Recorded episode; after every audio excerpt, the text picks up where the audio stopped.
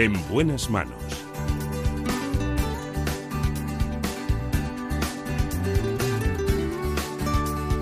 El programa de salud de Onda Cero.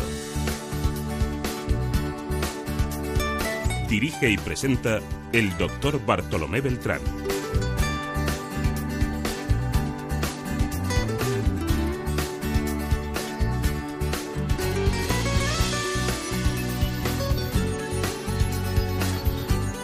Hola, muy buenos días. Me alegro mucho de saludarles. Hoy suena bien, suena muy bien. Con nosotros la dirección técnica de Gema Esteban. Y desde New York, New York, Marta López Llorente.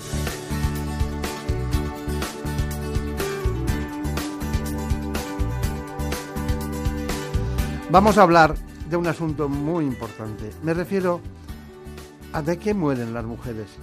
¿Por qué mueren las mujeres? ¿Mueren más que los hombres? ¿Cuál es la gran razón que hace que muchas mujeres mueran, que es la primera causa de muerte de ictus? Lo vemos enseguida, pero antes les recuerdo que nos acompaña el doctor José Luis Neiro, que trabaja como ginecólogo en el Hospital de Cruces de Bilbao.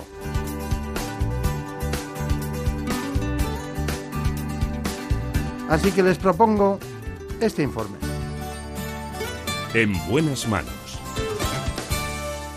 España sigue siendo uno de los países con mayor esperanza de vida, situándose en el primer lugar de la Unión Europea. Según la Organización Mundial de la Salud, la esperanza de vida de las españolas sigue creciendo y ya alcanza los 85 años, casi 5 más que los hombres, brecha que se está reduciendo de forma paulatina.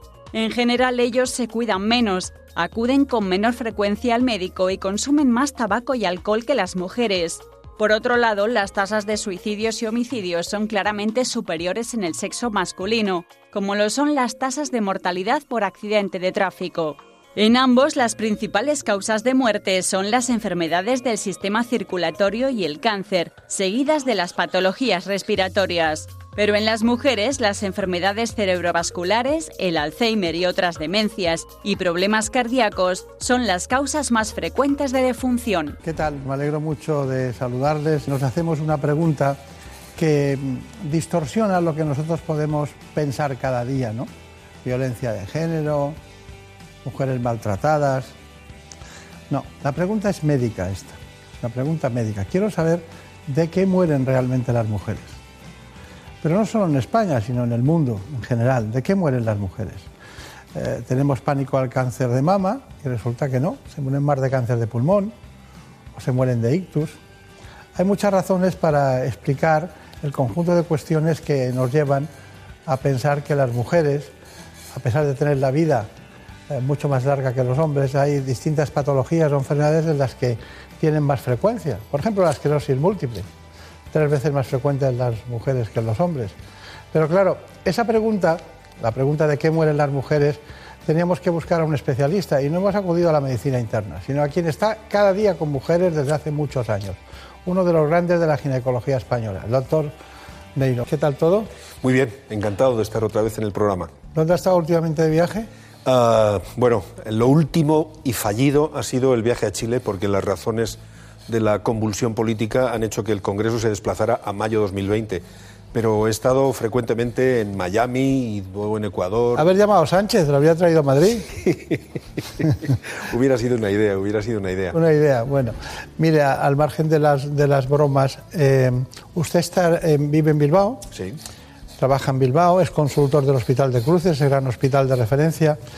Pero contésteme esa pregunta, ¿se la, hacen en una cena cualquiera estar de viernes y le preguntan, ¿de qué mueren las mujeres? Curiosamente, no de lo que ellas creen que van a morir. Eh, ellas creen, cuando les preguntamos a las mujeres de qué creen que van a morir, prácticamente el 60 o 60 y tantos por ciento dicen que de cáncer. Y hay nada menos que un 38 por ciento de mujeres que creen que van a tener cáncer de mama. Y sin embargo, de lo que mueren masivamente es de enfermedad cardiovascular mueren de consecuencias de la hipertensión y de consecuencias de la arteriosclerosis. Eso es realmente el asesino de las mujeres, el corazón y el ictus, básicamente, mucho más que el cáncer. Fíjese, doctor Beltrán, que, por ejemplo, el cáncer de mama solo mata al 3% de las mujeres que se mueren en España. Y entre un 56 y 62% de mujeres en Europa, en toda Europa, mueren de enfermedad cardiovascular. Es curioso, ¿no? Y claro, este tipo de patologías está unido a lo mejor mucho a la edad, ¿no? En, un momento determinado de la edad pasa algo. Eh, ¿Cuáles son esas edades las que empiezan a generarse estos problemas? Yo creo que una de las razones fundamentales es que la mujer vive mucho más tiempo y se expone también durante mucho más tiempo que antiguamente. Ah, yo suelo decir, en, medio en broma, medio en serio, ¿verdad? Porque es políticamente muy incorrecto, que todo depende de la obstinación pertinaz de las mujeres de sobrevivir a sus ovarios.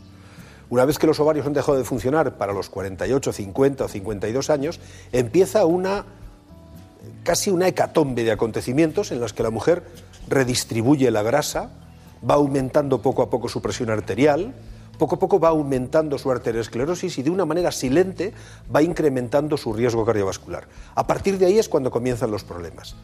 Realmente hasta los 45, 50, 52 años, los estrógenos de los ovarios defienden a las mujeres de la enfermedad cardiovascular como ninguna otra cosa en el mundo. Incluso más que el ejercicio, diría yo. Sin embargo, después de la menopausia, sobre todo cuando la mujer es sedentaria, cuando no hace ejercicio físico, la enfermedad cardiovascular tiene ahí patente de corso para hacer con las mujeres lo que termina haciendo, que es enfermarlas y matarlas. Hay una cosa que me llamó mucho la atención en las estadísticas que hemos manejado y es el tema de los, de los porcentajes de suicidios. Eh, las mujeres se suicidan muchísimo menos que los hombres. Muchísimo menos. Fundamentalmente porque tienen muchos más recursos emocionales que los chicos.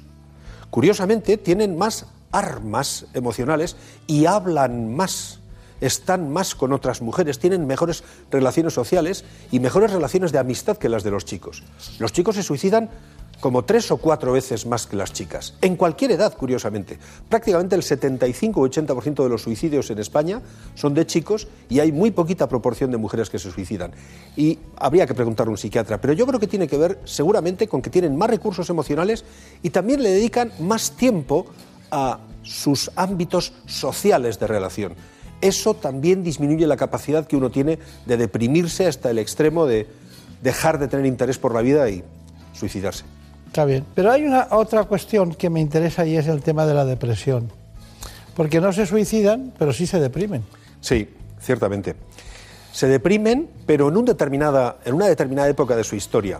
Eh, me viene a la memoria un, un, estudio que se publicó en una revista no ginecológica, no barro para casa, en una revista neurológica, en una revista que es escrita solamente por neurólogos, que hicieron un estudio prospectivo en el que a las mujeres de esta época de la vida, de los 45, 50, 55 años, y que eran eutímicas, esto es, sin alteraciones emocionales, les daban a la mitad terapia hormonal y a la mitad no le daban terapia hormonal. La denostada terapia hormonal. Bueno, pues al cabo de 12 meses, las mujeres que habían recibido terapia hormonal tenían menos síntomas depresivos y menos diagnóstico de depresión. ¿Qué quiere esto decir? Que los estrógenos también defienden a las mujeres de las alteraciones emocionales consecutivas a la pérdida de los mismos durante la menopausia. Hay mejor calidad de vida después de la menopausia cuando las mujeres están estrogenizadas. Y eso es algo que en este país sabemos muy bien, pero lo sabemos muy poquitos ginecólogos, porque muy pocos somos capaces de, iba a decir, perder 15 minutos con las mujeres en consulta para explicarles las bondades de la terapia hormonal.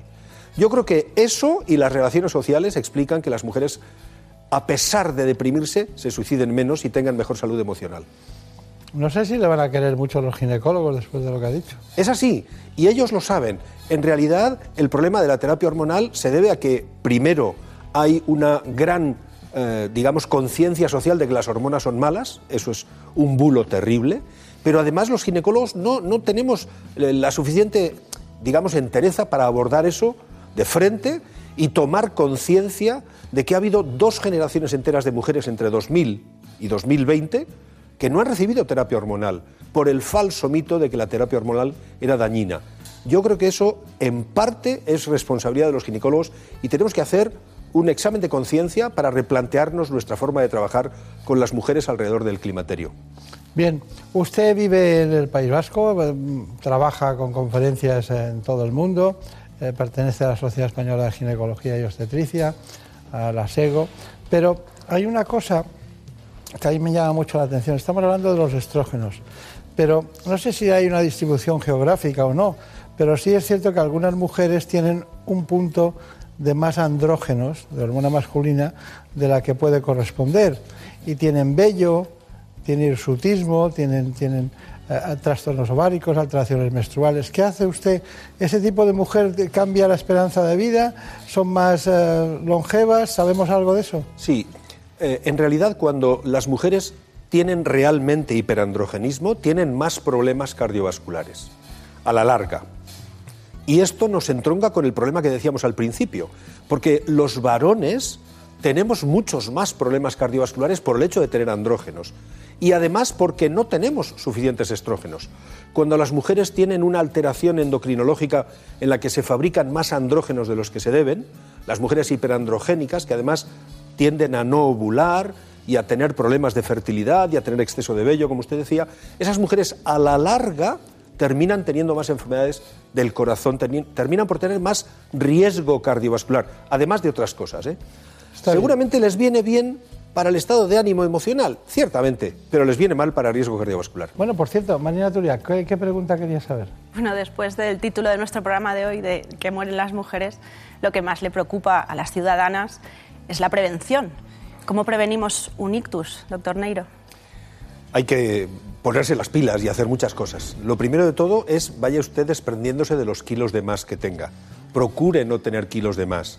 Es más. Es un, es un usted majestático, porque las dos están delgadísimas. Claro, claro, no, no lo decía por ella, lo decía, lo decía supuestamente. ella, vaya usted. Además tiene 23 años, no, no, no, le va creo que llegue, no creo que llegue.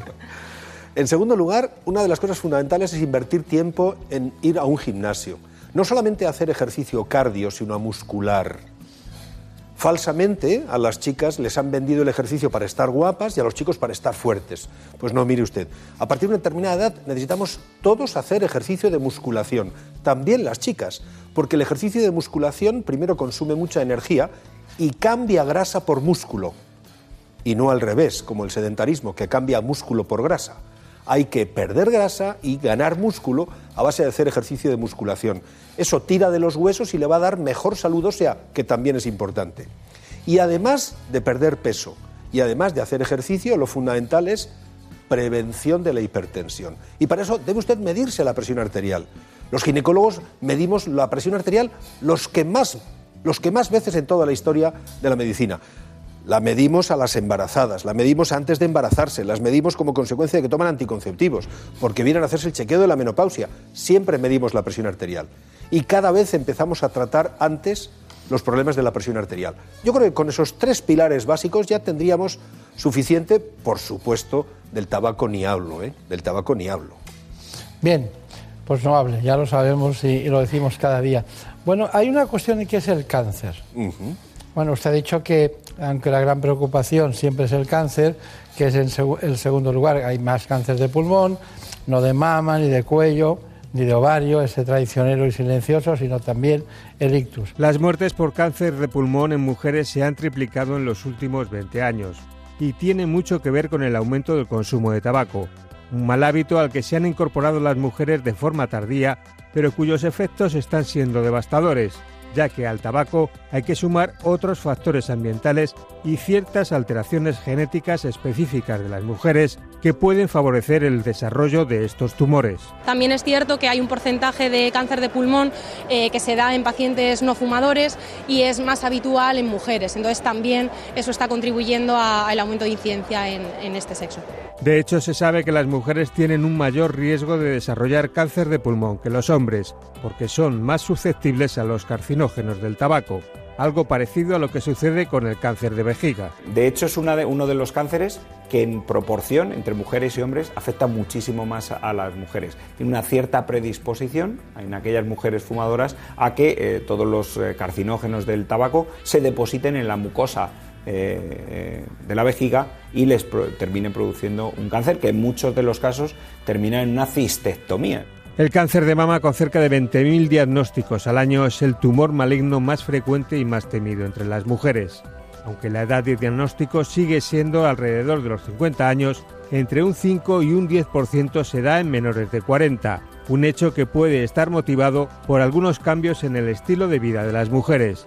La buena noticia es que gracias a la investigación, una mayor concienciación social y la disponibilidad de nuevos fármacos, 8 de cada 10 pacientes sobrevive a la enfermedad 5 años después del diagnóstico. El campo de investigación ahora es amplísimo y estamos avanzando de manera rápida. De hecho, en este momento hay eh, comercializados fármacos de inmunoterapia en cáncer de pulmón, en melanoma, en carcinoma renal, en cáncer de vejiga. Se está estudiando si es mejor la combinación con quimioterapia, si es mejor combinar inmunoterapia con inmunoterapia. Se están estudiando vacunas. En cuanto al cáncer de cuello de útero, en nuestro país se diagnostican anualmente alrededor de 2.000 nuevos casos. Su principal causa es la infección por el virus del papiloma humano gracias a la vacunación contra este virus, a los programas de cribado y la detección precoz de lesiones precancerosas, en los últimos años se ha reducido la incidencia y la mortalidad. Todo lo contrario de lo que sucede con el cáncer de ovario, que es uno de los tumores con peor pronóstico. Como no tiene unos síntomas específicos ni existen programas de cribado, un 70% de estas mujeres son todavía diagnosticadas en fases avanzadas, lo cual afecta de forma negativa al pronóstico y evolución de la enfermedad. Bueno, es un gran informe sobre todas las eh, patologías oncológicas en el ámbito femenino. Vamos a dar un repaso, ¿no? ¿Por cuál empezamos? Hombre, yo creo que es obligado que hablemos de cáncer de mama, ¿no? Bien, entonces, Cáncer de mama, el problema que tenemos con el cáncer de mama es que no tenemos prevención primaria. Los fármacos que están autorizados en Estados Unidos, por ejemplo, para hacer prevención primaria en mujeres de alto riesgo, en Europa no están autorizados con esa indicación. Entonces, nos vemos obligados a hacer prevención secundaria, tratar de diagnosticarlo rápidamente. Y para eso las mamografías son una gran ayuda. Hacer que la mujer cumpla los periodos en los que tiene que hacerse las mamografías. Realmente para el cáncer de mama es curioso, pero nadie cuenta que es mejor no estar gordita, que es mejor no tomar bebidas azucaradas y que es mejor no fumar. Solamente con esas tres cosas, reduciendo ese factor de riesgo, reduciríamos mucho los cánceres de mama. Las bebidas azucaradas y el sobrepeso incrementan notablemente el riesgo de cáncer de mama y el tabaco. Y curiosamente, habéis dedicado un magnífico reportaje al tabaco, las mujeres son el único grupo poblacional que fuma más cada vez y además empieza a fumar antes y sin conciencia de riesgo. Esto es muy importante porque las adolescentes que empiezan a fumar no tienen la conciencia de riesgo que, que, se tenía hace unos años porque la ley antitabaco ha hecho que ya prácticamente desaparezca el tabaco de nuestra sociedad.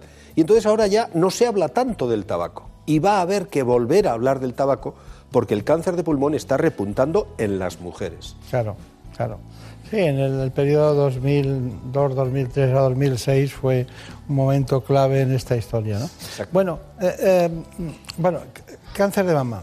Vamos con el, con el cáncer, ¿qué prefiere? ¿De, útero? ¿El de cuello? O de, cuello. a mí el cáncer de cuello me da sobre todo de cuello de útero. De cuello de útero. A mí me da pena porque tenemos los medios y las condiciones ideales, tenemos el conocimiento, tenemos la cultura, tenemos los medios económicos y tenemos los medios biológicos y bioquímicos para que no haya ni un solo caso de cáncer de cuello. Y en España tenemos todavía 2.000 casos al año y mueren cada año 750 o 760 mujeres de cáncer de cuello. No debiera haber ni uno solo si vacunáramos a toda la población. Si nos decidiéramos a vacunar a toda la población contra el virus del papiloma, se acabaría el cáncer de cuello en no menos, no, más de 10 años. En Australia han conseguido prácticamente anular todas las lesiones precancerosas en apenas cuatro años. Solo en dos años acabaron con las verrugas genitales. Y esto porque los gobiernos pusieron dinero de los ciudadanos encima de la mesa para vacunar a todas las mujeres de hasta 26 años. En España, varones que estamos vacunados contra el virus del papiloma debemos ser 14 eh, contando por, por lo alto. Y sin embargo, la vacuna está aprobada para el uso en varones desde hace más de nueve años. No se utiliza la vacunación en varones y los varones somos vectores de la enfermedad y además la sufrimos. No solamente transmitimos el virus del papiloma, sino que somos además susceptibles de sufrir cánceres por el virus del papiloma. Yo creo que con la vacuna del cáncer de cuello es que ni debiéramos tener que hablar. Bien, eh, dígame brevemente, cáncer de ovario. Cáncer de ovario. Tenemos poca prevención. Algunos datos, por ejemplo, acaba de publicarse un estudio, y lo he publicado yo en mi página web, que dice que las usuarias de dispositivos intrauterinos tienen menos riesgo de cáncer de ovario. ¿Qué hacer para no tener cáncer de ovario? Seguramente estar atentos, estar atentos a esos síntomas inespecíficos que decía el magnífico informe. Esa distensión abdominal en pacientes mayores que empieza de, un tiempo a esta parte, esas alteraciones digestivas que no se consiguen dominar con, con un poco de bicarbonato. Habría que meterse un poco más en el diagnóstico para ir a buscarlo. Seguramente porque no tenemos métodos para hacer prevención. Tenemos que ir a buscarlo tempranamente. Y pensar en él. Claro. Bueno, vamos a ver, Marina Turia, ¿qué pregunta tenemos en relación con los cánceres? En cuanto al cáncer de mama o de ovario, ¿qué opina de la mastectomía bilateral o extirpación de los ovarios a modo de prevención? A mí me duele mucho. Vamos a ver, en el cáncer de mama, de cada 100 cánceres de mama, solo 5 5 de cada 100 son cánceres heredofamiliares que tienen que ver con la genética que decía el doctor Beltrán. Solo 5. Hay un 10% de cánceres de mama que son de agrupación familiar. Papá tuvo cáncer de esófago, mamá tuvo cáncer de mama, tengo una primita que se murió de un linfoma. Pues oiga, mire, póngase usted las pilas. Empieza a dejar de tener gran peso, empieza a hacer ejercicio, no coma demasiada grasa, por supuesto no fume, reduzca usted sus factores de No añada leña al fuego. Claro pero el 85% de los casos de cáncer de mama son esporádicos. Le ha tocado a mi prima y no hay más casos en toda la familia. Entonces, quitarse las mamas de manera preventiva a mí me parece una lagartada, me parece una terrible, eh, una terrible actitud demasiado agresiva. Si acaso, termino, si acaso la paciente tiene esas alteraciones genéticas, en todo caso habría que empezar por hacerle una extirpación de los ovarios y luego ya hablaremos de las mamas. Pero lo más importante es controlar no solamente el riesgo de cáncer de ovario, sino las hormonas en función de las cuales esa paciente va a desarrollarlo. No es que yo tenga prisa, pero son los tiempos del programa. Claro, claro. Así que una cuestión. Eh, Elena Fernández Puyol, de la causa principal, los factores cardiovasculares y también, como no, los cerebrovasculares, que en el caso preparó este informe. Las enfermedades cardio y cerebrovasculares son la primera causa de muerte en la mujer, en España y en Europa. Y es que ellas aún no han tomado conciencia respecto a los factores de riesgo, colesterol y triglicéridos, azúcar en sangre, hipertensión, diabetes, tabaco, sedentarismo, obesidad. A estos factores, en ocasiones, hay que sumarles la toma de anticonceptivos hormonales y los riesgos se multiplican. Además, anatómicamente, las arterias femeninas son más estrechas y se erosionan con más facilidad, favoreciendo la formación de coágulos y por tanto pudiendo provocar infartos, ictus, embolias pulmonares o trombosis venosas. Por otro lado, en la menopausia, con la caída de estrógenos, se acaba con su papel cardioprotector y el riesgo se iguala al de los hombres. Los especialistas alertan de que se deben conocer los síntomas tanto del ictus como del infarto de miocardio, que muchas veces son pasados por alto o no se les da importancia, y actuar con rapidez, ya que las mujeres tardan más tiempo en acudir a urgencias, un tiempo que es muy valioso porque puede salvar vidas. Bueno, este es el objetivo de este espacio, salvar vidas a base de prevención, de dar divulgación, de que conozcan las patologías, las causas. Eh, tenemos eh, una gran esperanza en que usted en la conclusión de hoy nos diga de qué mueren las, mujeres. Conclusión. Las mujeres se mueren de enfermedad cardíaca y vascular. El verdadero asesino de las mujeres es el corazón. Pero el corazón hace lo que yo le digo si no le pongo demasiado peso, si hago ejercicio y hago dieta mediterránea. Yo creo que los médicos tendríamos que recetar más veces esa tríada. Perder peso hasta tener un peso normal, hacer dieta mediterránea y ejercicio físico. Si nos metiéramos eso en la cabeza, el corazón estaría domeñado.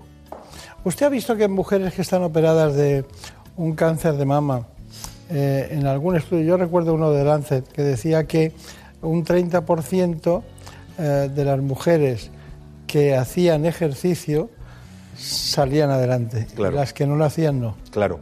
El ejercicio físico es fundamental para disminuir los factores de cáncer incluso, no solamente para el riesgo cardiovascular, es que también disminuye el, riesgo de cáncer. Las mujeres posmenopáusicas que hacen ejercicio disminuyen sensiblemente su riesgo de cáncer de mama. Es que es una cosa increíble. Recetar ejercicio debiera ser consustancial a cualquier consulta médica. Deben hacer ustedes ejercicio. Ejercicio aeróbico para empezar, pero después ejercicio de musculación. Con eso disminuimos el riesgo cardiovascular, disminuiremos las muertes y tendremos mejor calidad de vida. ¿Ha progresado en América Latina, en, en Iberoamérica, ha progresado la atención ginecológica a las mujeres respecto a antiguamente? Yo creo que es una, una atención muy buena. El, el, problema que tienen en Latinoamérica, uno de los problemas que tienen es que teniendo muy buena medicina, no tienen una buena base de sanidad, de salud pública. El problema es que esos grandes conocimientos y esos grandes capos de la medicina no llegan a las poblaciones rurales, no llegan a todo el mundo. El gran paso adelante que hicimos en Europa en los últimos 50 u 80 años es generalizar la asistencia sanitaria.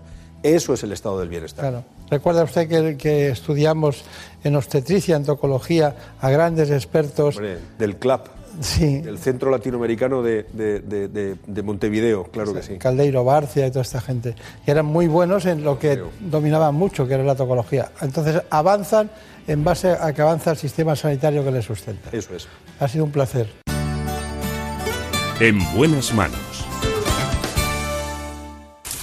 Es lógico. Murprotec, empresa líder en la eliminación definitiva de las humedades, patrocina la salud en nuestros hogares.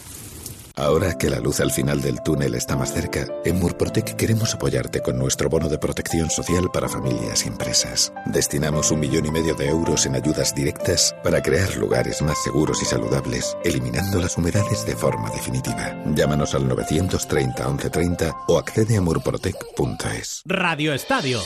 Toda la actualidad deportiva y sus fases, la situación dentro y fuera de nuestras fronteras, las voces del deporte y siempre con muy buen humor. Vamos a hablar con la mano derecha de Luis. Se llama Jesús Paredes. Jesús, muy buenas tardes. Buenas tardes. ¿Por qué no nos cuenta la anécdota del baño en el lago? Antes del partido de Italia, pues les dije a los jugadores, el jueves nos vayamos aquí. Volvimos, nos bañamos, el más fiera fue, no tengo por qué esconderlo, Sergio Ramos. Además que como íbamos todos sin bañador, pues hubo gallumbos y todo eso porque no nos venía nadie. en la noche con el título, esa que cantaban los jugadores, nosotros te queremos, Mister, quédate. Había una discoteca. Allí Aragonés dio rienda suelta a su aspecto este bailarín y subió a la barra. ¿Y, y acabaron en gallumbos todos también ahí? ¿o Como no? el mariachi, ¿no? No, Le no, falta no. la guitarra.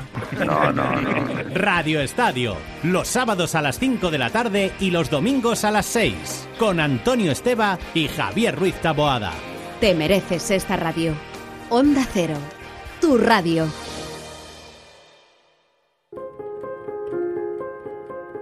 Las mejores ficciones sonoras en Onda Cero con el sello de Carlos Alsina. Tengo que consultarte una cosa, le dice secretamente.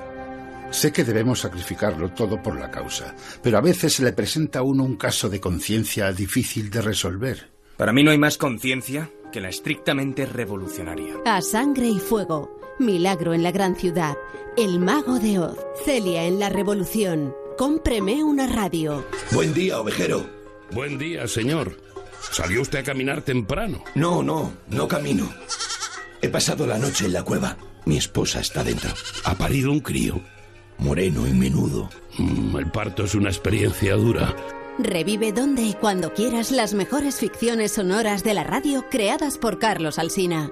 En la web y en la app de Onda Cero. Tenga vuestra merced a bien, mi señor Don Quijote, darme el gobierno de la ínsula que en esta rigurosa pendencia se ha ganado. Advertid, hermano Sancho, que esta aventura y las semejantes a esta no son aventuras de ínsulas, sino de encrucijadas. Te mereces esta radio. Onda Cero, tu radio. Cada mañana toda la información en más de uno. La España que madruga con el profesor Rodríguez Brown. Buenos días, Carlos. Buenos días, a pesar del gobierno. Vamos al mundo que no duerme. Marta García ya. Pues nos vamos a Alabama. Actualidad del deporte la cuenta Félix José Casillas. Pues vamos con el no al presidente. Buenos días, Rubén Amón. ¿Qué tal? Buenos días. Pues aquí están las siete preguntas, siete para iniciar el día. La primera de las cuales... La pregunta más peligrosa del día, del mes, del año, de la década. Los periódicos con Rafa La Torre. Buenos días, Rafa. Buenos días, buenos días. Buenos días, Fernando Ónega. Muy buenos días, Alcina, otra vez. Recurro a ti como cada mañana para que ordenes adecuadamente ahora sí los asuntos que tenemos hoy encima de la mesa. Y además, cada mañana las grandes voces del humor. Oye, es un placer compartir la mañana con Leo Harlen, con Goyo Jiménez, Sara Escudero, ha venido Carlos Latre. Mira, buenos días, Carlos. Buenos días, Gran Alsina. Y Agustín Jiménez, que es el cómico más gamberro que tenemos. Jesús Manzano, buenos días. Hola, buenos días. Sí, aquí estoy. ¿Dónde está el mona? Sergio, Hola. buenos días. Muy buenos Hola, días. Carlos. Más de uno. Programa de referencia de la radio matinal. Desde las 6, información y entretenimiento con Carlos Alsina. Te mereces esta radio. Onda Cero, tu radio. En buenas manos. El programa de salud de Onda Cero. Dirige y presenta el doctor Bartolomé Beltrán.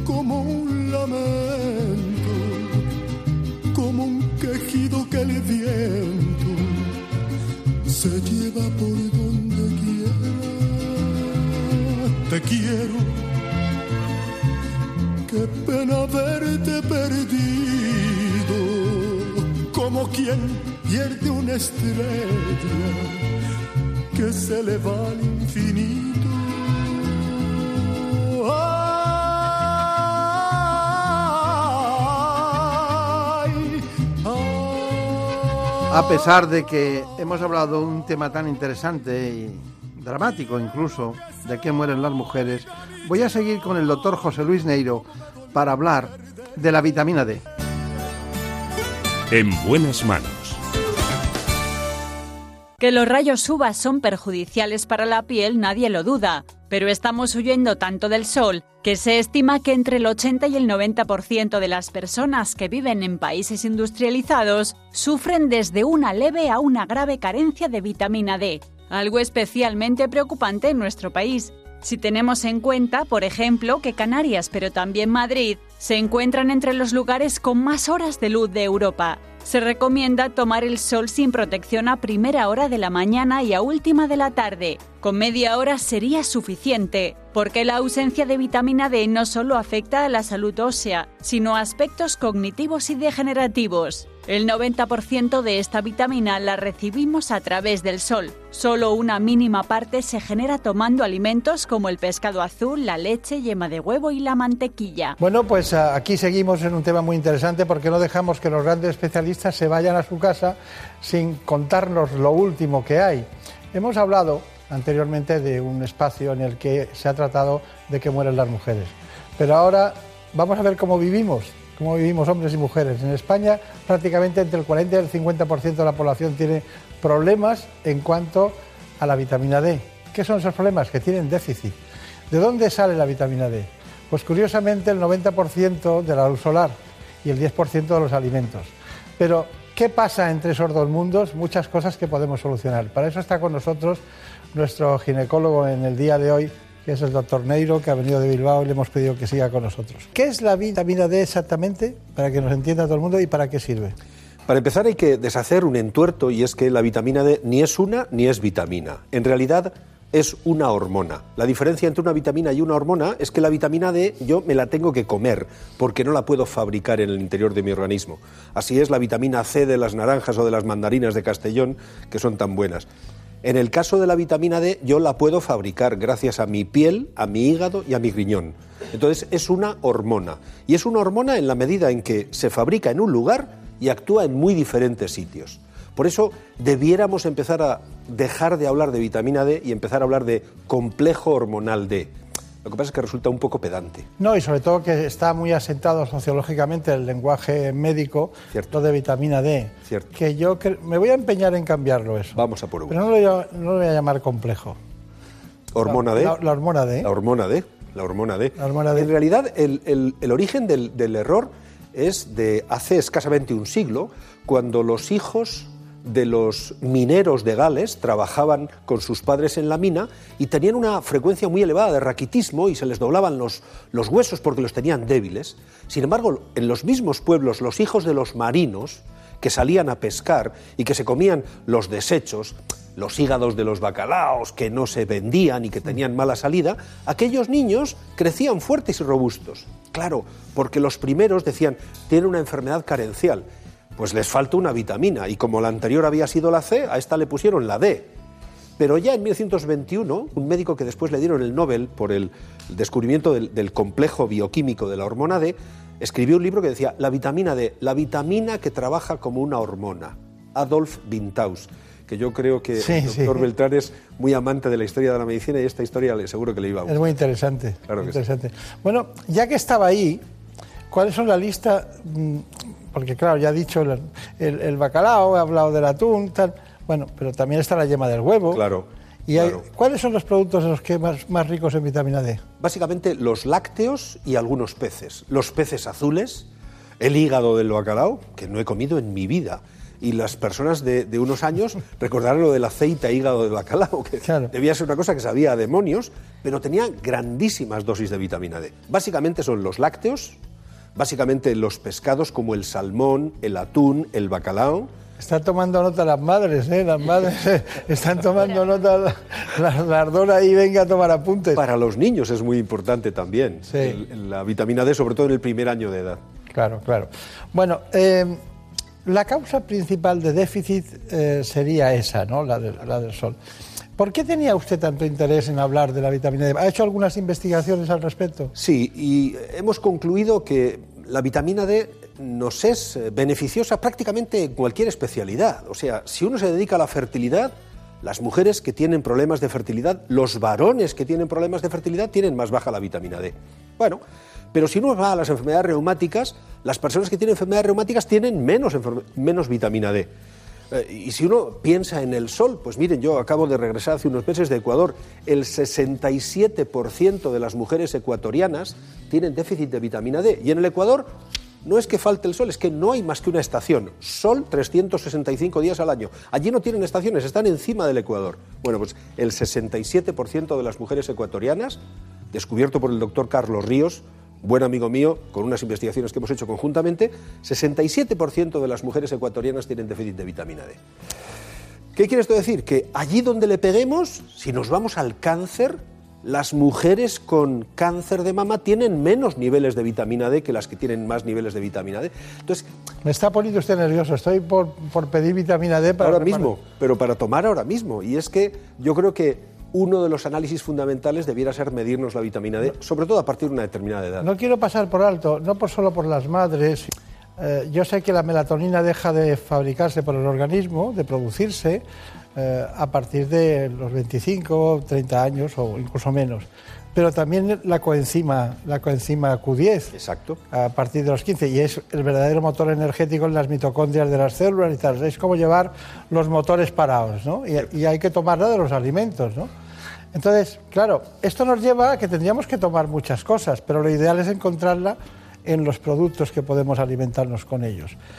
Diríamos, si usted tuviera que recomendar a alguien que tiene déficit de vitamina D, ¿qué haría? ¿Cómo, cómo- qué le pe- ¿Cuántos miligramos? ¿Cómo sería?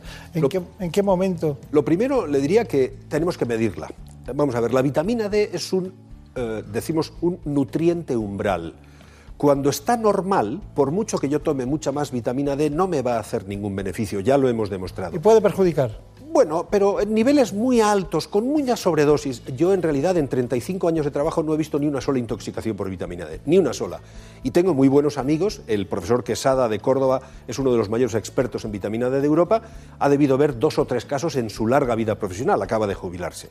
O sea que no es para tanto. Pero lo que sí podemos decir respecto de eso es que al final los lácteos son muy importantes y el sol es muy importante, pero por encima de los 45 o 55 años, mídase usted la vitamina D. Si usted es obeso, mídase la vitamina D. ¿Pero cómo? Con un análisis de sangre. Vaya usted al médico de cabecera, vaya usted a su ginecólogo y que le midan la 25 hidroxivitamina D. Porque si es usted obeso, si tiene usted enfermedades inflamatorias intestinales como la colitis ulcerosa o la enfermedad de Crohn, si usted tiene celiaquía, si usted es infértil, si es mujer y se quiere quedar embarazada, si está gestante, si ha sufrido cirugía bariátrica que está tan, tan en boga ahora, los que no se ha recortan el estómago. Todas esas personas tienen déficit de vitamina D. Y hay que írselo a buscar. Las enfermedades reumáticas tienen déficit de vitamina D y hay que írselo a buscar. De tal suerte que añadirle vitamina D a todo el mundo no estoy seguro de que fuera una buena salida, pero medirla y dárselo a los que tienen insuficiencia o deficiencia sí. No sé cómo ha podido vivir usted tantos años sin decir hormona D. Así que vamos a seguir hablando de hormona D. Luego matizaremos algunas cuestiones porque nos ha abierto un campo. Por ejemplo, el equilibrio entre el fósforo y el calcio en relación con la vitamina D. ¿no? Vamos a hacer. Está presionándome Marina Turiak porque dice todas las cosas que quería preguntar ya prácticamente se han dicho muchas. ¿Qué, qué querías saber? A mí me, me inquieta un poco el papel que juega la vitamina D en una planificación de un embarazo y durante el embarazo. ¿Alguna relación con malformaciones o no? Son muchas preguntas en Uy, una, ¿eh? sí, sí, sí, Para empezar, lo que sabemos es que las mujeres que tienen la vitamina D más baja tienen más problemas para quedarse embarazadas. Y cuando normalizamos la vitamina D, seguramente aumenta su fertilidad. También sabemos que durante el embarazo, la madre necesita tener suficientes niveles de vitamina D para que se conforme el esqueleto de la criatura. La madre que gesta está creando un esqueleto de la nada. Y ese de la nada tiene que ser con el calcio que ingiere ella, y por eso le decimos a las madres gestantes, a las chicas gestantes, que tomen mucha leche y muchos lácteos, pero además tienen que tener suficiente vitamina D. La vitamina D es la responsable de la absorción del calcio a nivel intestinal. Y el niño va a tirar de donde pueda. Hará su esqueleto más mal que bien si no hay suficiente calcio y si no hay suficiente vitamina D en la madre. Ya hemos demostrado, lo demostraron en la Universidad de Valencia, mi buen amigo Antonio Cano, que Hola, Antonio recuperar Cano, hace mucho que no le veo. pues está pletórico de salud porque seguramente toma vitamina D Seguro, seguro. y hace ejercicio al aire libre. Entonces, ya hemos demostrado que añadir vitamina D a las mujeres que durante el embarazo tienen déficit normaliza rápidamente los, los- los niveles de vitamina D y lo que es más importante, hace que el desarrollo de los huesos de la criatura, medidos mediante ecografía tridimensional, sea más correcto, más perfecto y más saludable. Esto es muy importante para la salud de los fetos en desarrollo. Claro. España es un país con sol, seguro de sol, pero mira, ¿dónde estamos, doctor Neiro? Es que seguro de sol si tomáramos, si tomáramos. Pero para empezar, a, los- a las horas del día en que es bueno tomar el sol para fabricar la hormona D, estamos trabajando, primero. Y además de eso, por encima de Córdoba, de 37 grados de latitud norte, los que vivimos en el norte solo tenemos seis meses útiles de sol al año, de mayo a octubre, porque la inclinación de los rayos solares hace que no se fabrique vitamina D suficiente de octubre a mayo. ¿Y qué hacemos de octubre a mayo? Estar sin vitamina D, sobre todo si no hemos tomado el sol durante los meses buenos. Ese es el conflicto. Claro. Bueno, hay una cuestión que le he planteado antes de las noticias, que es esta. Eh, el equilibrio entre el fósforo y el calcio, ¿cómo influye la vitamina D? La vitamina D es la responsable en el organismo de la absorción de calcio y de la regulación del metabolismo fosfocálcico. Hay una bomba, podríamos decir, en el intestino que trae el calcio de los alimentos y lo mete dentro de la, de la- de la sangre para que después se pueda utilizar. Lo que pasa es que el calcio es extraordinariamente importante y el organismo no tolera que el calcio disminuya en la sangre. Antes de que disminuya, mi organismo, si no tiene suficiente vitamina D para absorberlo, o si yo no tomo suficientes lácteos para proporcionar al intestino la capacidad de ser absorbido, lo que hace el organismo, lo primero es llamarle a otra hormona, que es la paratormona, la hormona de las glándulas paratiroideas, para que vaya a buscar calcio a donde hay. Y va a buscar calcio al almacén, y un tipo como yo, que ya tiene unos kilos, tiene un kilo y medio de calcio en su esqueleto. La paratormona rasca un poco de mi esqueleto, libera calcio, destruye hueso, el calcio llega a la sangre y aquí paz y después gloria. ¿Quién paga la factura? El esqueleto. Seguramente no en seis meses, seguramente en dos años o en tres. Pero si yo no tengo suficiente vitamina D o no ingiero suficiente cantidad de calcio, la paratormona dañará mi esqueleto y haré osteoporosis, como decía la doctora Riobó en el magnífico reportaje. La que rasca en este programa es María Turiak. ¿Qué querías preguntar en relación con los huesos? Además de, de osteoporosis, ¿qué otras enfermedades puede causar un déficit de esta vitamina? Eh, en los adultos, fundamentalmente la pérdida de resistencia de los huesos. No solamente los huesos se hacen más poróticos, es que además la matriz ósea fundamental, o sea, la parte mineral de los huesos no mineraliza adecuadamente y entonces sucede una enfermedad que se llama osteomalacia. La osteomalacia en versión infantil es el raquitismo y son esos niños a los que las piernas se les combaban, digo se les combaban y se les eh, doblaban porque no aguantaban su propio peso. Eso ya no sucede. Menos a los de Bilbao, ¿no? Bueno, los de Bilbao tenemos una, una característica diferenciadora y además somos del Atleti y eso nos da una resistencia especial. Pero en general, en la infancia sucede el raquitismo y en la edad adulta osteomalacia u osteoporosis. Bien, bien. Nada menos. Bueno, tenemos un informe, eh, lo ha hecho Elena Fernández Puyol, está en relación con nuestro país, con el sol. Vamos a centrar algunas cosas básicas que se han dicho, pero que conviene recalcarlas. La vitamina D origina importantes funciones fisiológicas en el intestino, el riñón y el hueso, y es fundamental para mantener la integridad del esqueleto. Además, cada vez se conocen más sus efectos potenciales sobre el cáncer, los problemas cardiovasculares, la respuesta inmune y las caídas. Por eso es muy importante controlar el nivel de vitamina D en pacientes de riesgo. El primero de estos grupos lo forman los ancianos, sobre todo los inmunodeprimidos, los afectados por osteoporosis, los polimedicados y los institucionalizados. Otras personas de riesgo son los obesos mórbidos. La baja exposición solar, la acumulación de tejido adiposo o la necesidad de mayor masa ósea que soporte el elevado peso de estos pacientes pueden estar detrás de esta carencia, que afecta y mucho a sus expectativas de vida. Además de estos pacientes, la deficiencia de vitamina D se detecta también en los afectados por osteoporosis, sobre todo mujeres, en adultos con piel oscura y en pacientes que consumen fármacos que aumentan el catabolismo de la vitamina D, es decir, que destruyen la vitamina. Todos estos pacientes de riesgo precisan de un control de sus niveles de vitamina D para evitar que la hipovitaminosis se cronifique. Bueno, no sé cómo estudian tanto eh, mis compañeros y compañeras de este programa. ¿eh? Sí, porque el informe es magnífico. ¿eh? Hay que decirle a Elena que lo ha clavado. De verdad, lo ha Nos clavado. vamos entonces usted y yo nos vamos Pues ya. prácticamente, porque en tan poco tiempo no se pueden decir más cosas y tan bien dichas. A ver, eh, una pregunta. No, ya cuando se empieza a reír Marina ya me quedo temblando. La mayor fuente de vitamina D es la exposición solar, Cierto, pero es mala, es contraproducente porque puede producir cáncer de piel. cierto, Y usamos protector solar. cierto también. ¿Qué sucede entonces? En realidad, el sol que debemos tener para fabricar vitamina D debe ser un sol directo, sin protectores solares. Pero mire, el maquillaje que nos ponen ahora en maquillaje para entrar al programa, ese maquillaje ya lleva protectores solares, ya lleva filtros solares. Las cremas de protección solar con factor de protección 8 o superior invalidan la acción del sol sobre la piel para fabricar la hormona D. Y en España ya no se pueden fabricar protectores solares con factor de protección inferior a 20.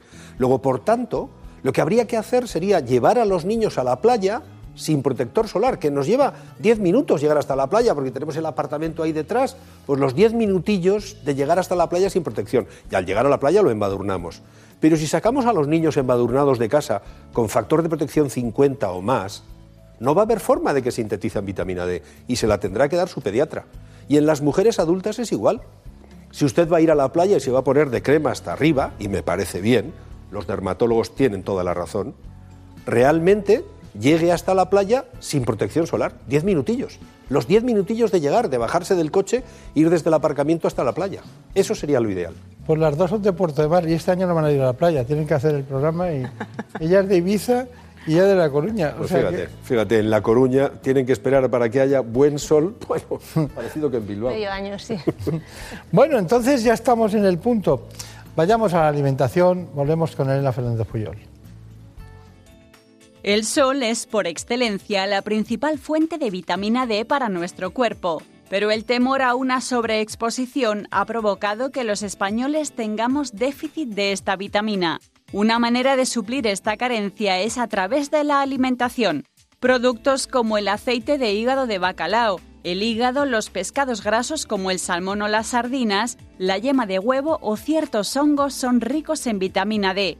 Y es que en España la ingesta media es de 4,4 microgramos al día, lejos de los 15 microgramos que recomiendan los expertos. Y aumentar la ingesta de vitamina D tiene múltiples beneficios para el organismo. Ayuda al cuerpo a absorber calcio y juega un papel importante en el sistema nervioso central. Además, su déficit se asocia a enfermedades como la osteoporosis, deterioro cognitivo o incluso determinados tipos de cáncer.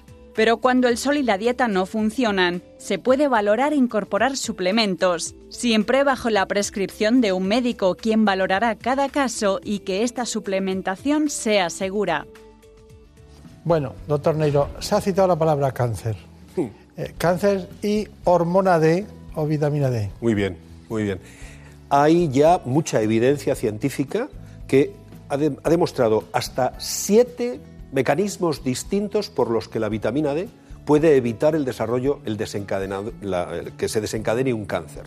La vitamina D es antiangiogénica, inhibe un factor de crecimiento que se llama el factor de crecimiento vasculoendotelial, que es el responsable de crear nuevos vasos sanguíneos para que los cánceres prosperen y progresen en su desarrollo. La vitamina D elimina eso. La vitamina D tiene acciones anticitoquinas que reducen el ambiente inflamatorio de las células que se crea cuando están apareciendo las primeras O sea, que células. pueden quitar hasta el dolor. Claro, en cierta manera hay toda una serie de mecanismos que explican, por ejemplo, que las mujeres que tienen menos vitamina D desarrollen más cáncer en general, también de mama. Entonces, si tomo vitamina D no voy a tener cáncer.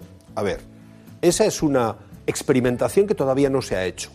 Lo que sí sabemos es que si usted tiene la vitamina D baja, le tienen que dar vitamina D. Si usted tiene sufi- insuficiente vitamina D, tiene que tomar vitamina D. Pero si usted tiene la vitamina D normal, no le va a hacer ningún beneficio. Este es el punto de la cuestión y es lo que algunas veces nos cuesta entender. Pero para el caso del cáncer, el papel de la vitamina D es fundamental. Pues tenemos una gran oportunidad de cuál es su conclusión. Piense que muchas personas dicen, entonces, ¿qué hago? En tomarla, no tomarla, cómo se mide, que ya lo hemos dicho. Una vez medido, ¿cuál es el mejor tratamiento? Imagínate que hay un déficit, ¿no? Ya sabemos que es una analítica, pero ¿cuál sería la dosis de alguien que tiene un laboratorio muy lejos, ¿no? Ah, les damos, eh, yo voy a poner una primicia encima de la mesa. En este momento estamos terminando ya el documento de consenso español para la vitamina D, en el que yo he tenido el honor de participar con especialistas auténticos, ¿verdad? Porque solo hay un ginecólogo, pero están reumatólogos, endocrinos e internistas de muy, muy alto prestigio en el país. Lo que venimos a decir es que no se debe generalizar la administración de vitamina D. Hay que medirla, hay que ir al médico. Y si usted tiene menos de 30 nanogramos por mililitro en su sangre, debe recibir vitamina D. Hay diferencias cuando se está entre 20 y 30 o cuando se está por debajo de 20.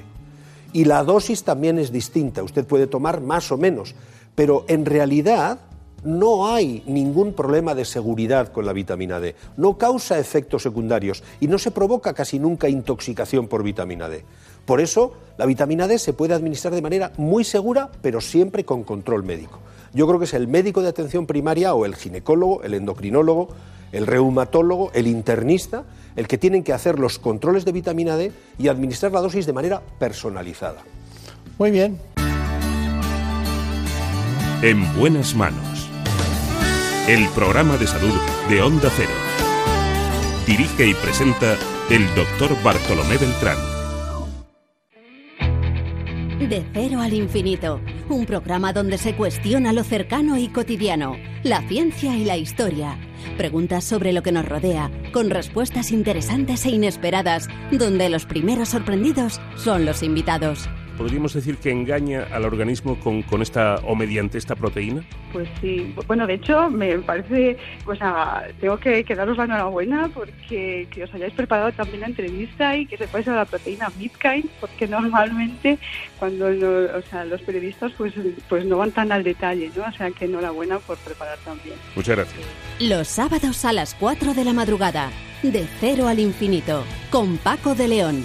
Un programa con muchas preguntas y con todas las respuestas. Te mereces esta radio. Onda Cero, tu radio. ¿Sabías que las naranjas no continúan el proceso de maduración una vez recolectadas? Su calidad dependerá de que se haya elegido el momento óptimo para su recolección. Además, cuanto más cálido sea el lugar de cultivo, más azúcar tendrán. Pablo Rodríguez Pinilla y Soledad de Juan te cuentan en Onda Agraria toda la actualidad del campo. Sábados y domingos a las 6 de la mañana en Onda Cero. La Brújula. Cada tarde a las 8 tomamos el pulso a la actualidad. Tenemos muchas cosas que comentar, noticias que ampliar, reflexiones que escuchar y que compartir. Decías tú hace un rato, Ignacio, que lo más preocupante para ti es que el paro no termina de descender. No, la verdad es que no, porque... Diálogo de igual a igual, diálogo sincero, con calendario y compromiso de cumplimiento. O sea, un sí que es un no, si no se pliega. No habrá que pensar en un modelo educativo que se ajuste a la realidad de un mundo cambiante y cada vez más tecnológico. ¿Qué es lo más importante desde el punto de vista medioambiental en estos momentos? Sobre asuntos del día a día, sobre materias que nos afectan de verdad. La Brújula de Juan Ramón Lucas, la única que te guía y que te escucha. Yo quiero insistir en que su participación es compromiso que uno asume desde el minuto uno de este programa. Te mereces esta radio. Onda Cero, tu radio. En los años 60, astrofísicos como Joseph Allen Hayek o el francés Jacques Vallée fundaron un colectivo secreto para investigar las anomalías que se producían en los cielos del planeta. Aquel colectivo fue conocido como el Colegio Invisible. El Colegio Invisible es un viaje constante. Hay lugares únicos en los que la historia, el misterio, la leyenda, el mito se puede llegar a palpar. Y aquí estamos, ya con ganas de llevaros a lugares inimaginables. Ahora, los jueves a la una de la madrugada, El Colegio Invisible, con Lorenzo Fernández Bueno y Laura Falcó. Te mereces esta radio. Onda Cero, tu radio. En buenas manos. El programa de salud de Onda Cero.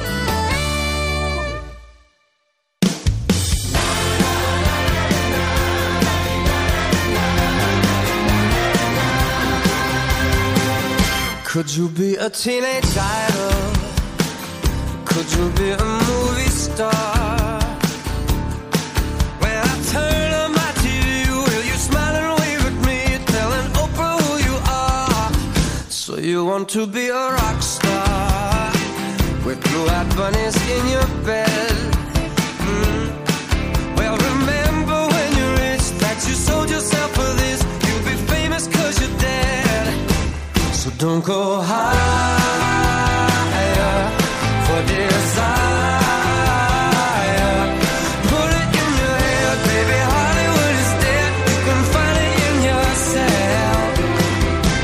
don't want to take you dancing. Oh, when you're dancing with the world. You can flash your caviar into a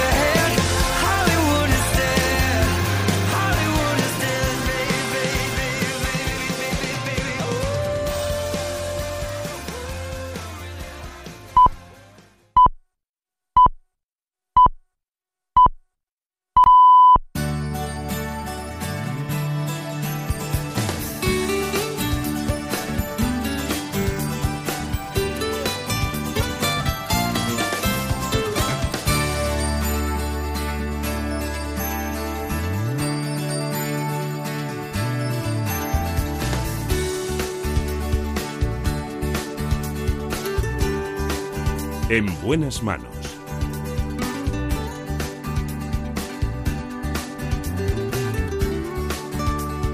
El programa de salud de Onda Cero. Dirige y presenta el doctor Bartolomé Beltrán. Seguimos en la segunda parte del programa para hablar de dermatología.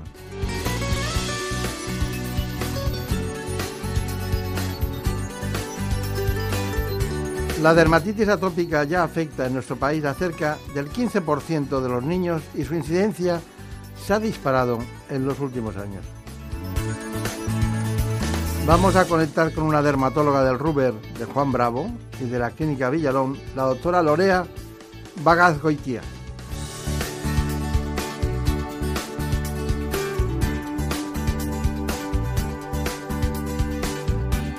La doctora Bagazgoita es una experta en este asunto y nos tiene que desbrozar lentamente, pregunta tras pregunta, todo lo que es este problema en el que la ciencia es muy importante para el cuidado de la piel. Antes, siempre tenemos una propuesta, un informe para centrar el tema. En buenas manos. La dermatitis atópica es una de las enfermedades de la piel más comunes y altera significativamente la calidad de vida de millones de niños y de sus familias.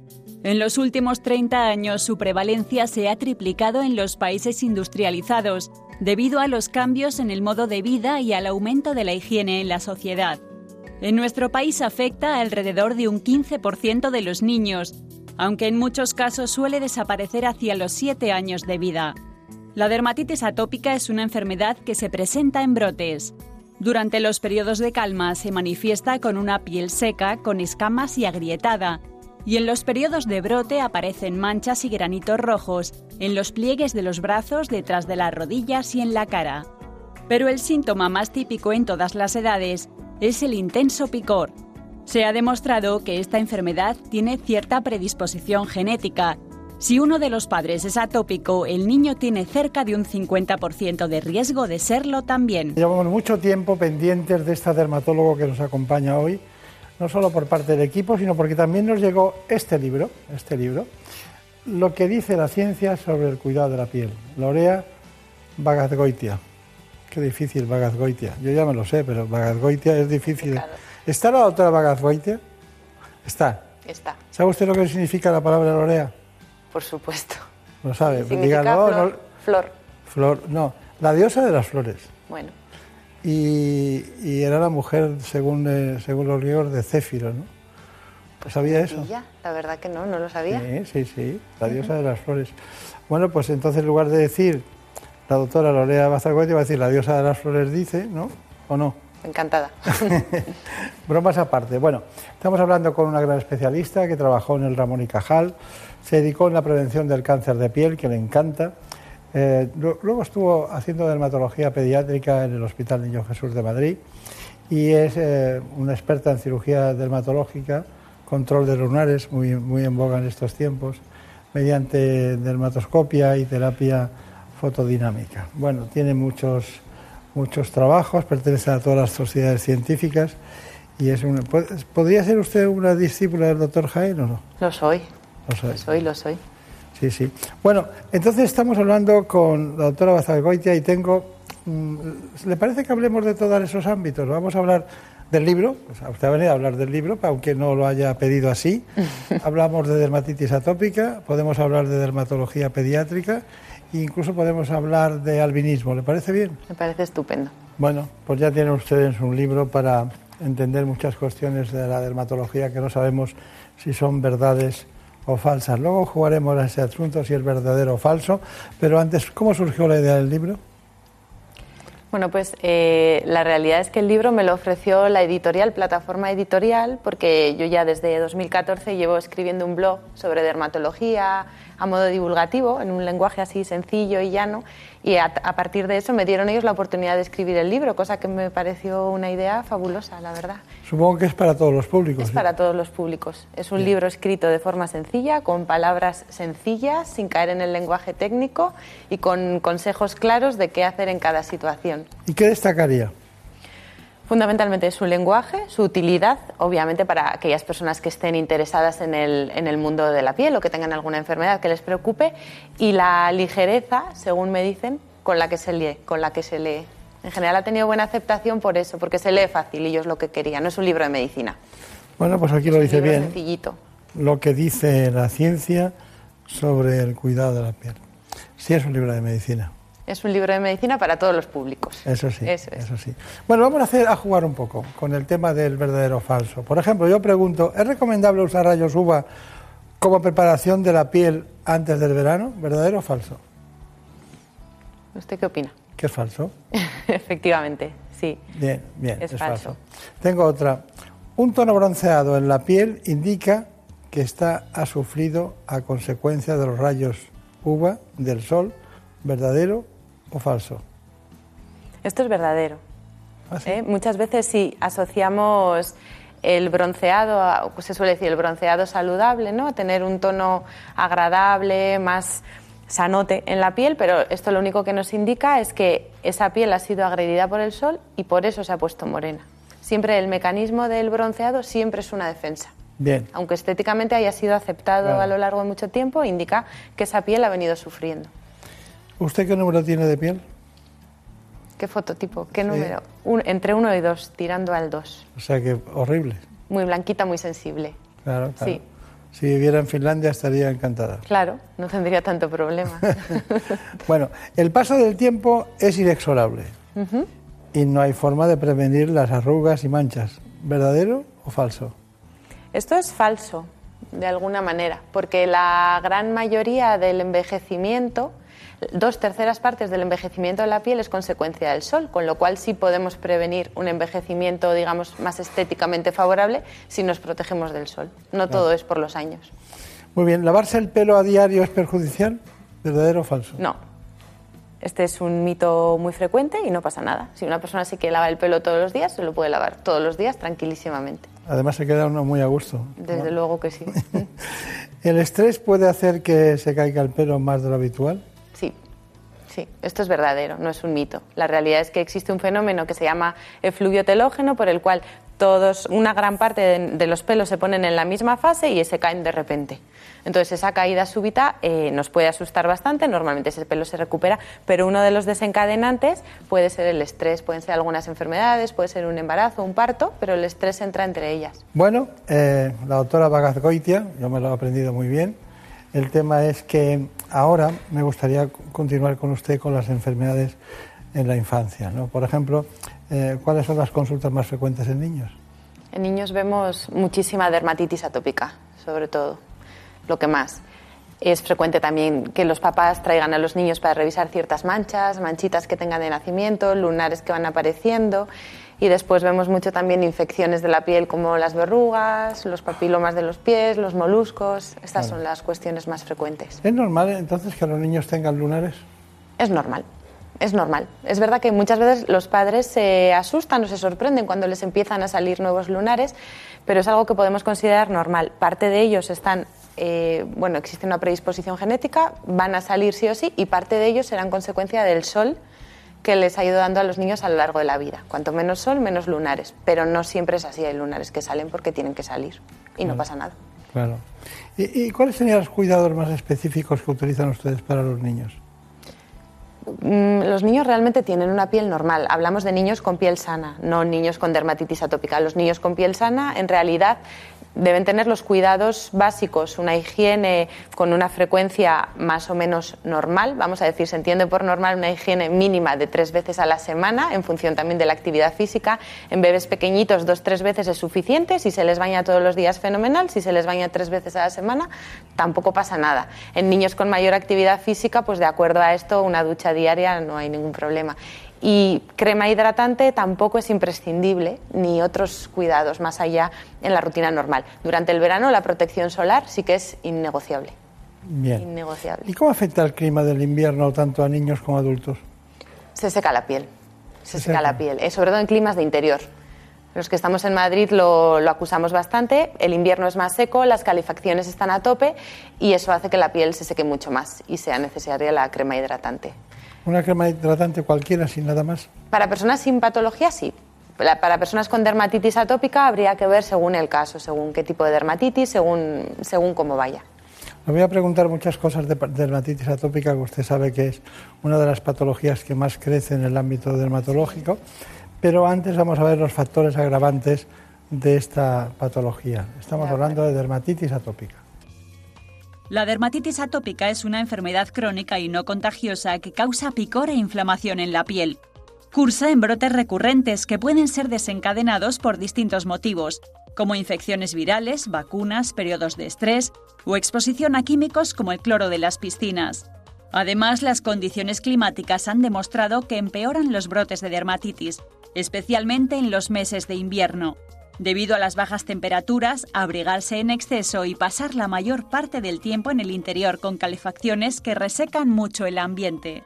De hecho, durante esta época del año aumentan de forma considerable las consultas de dermatología pediátrica por empeoramiento de los casos de dermatitis atópica.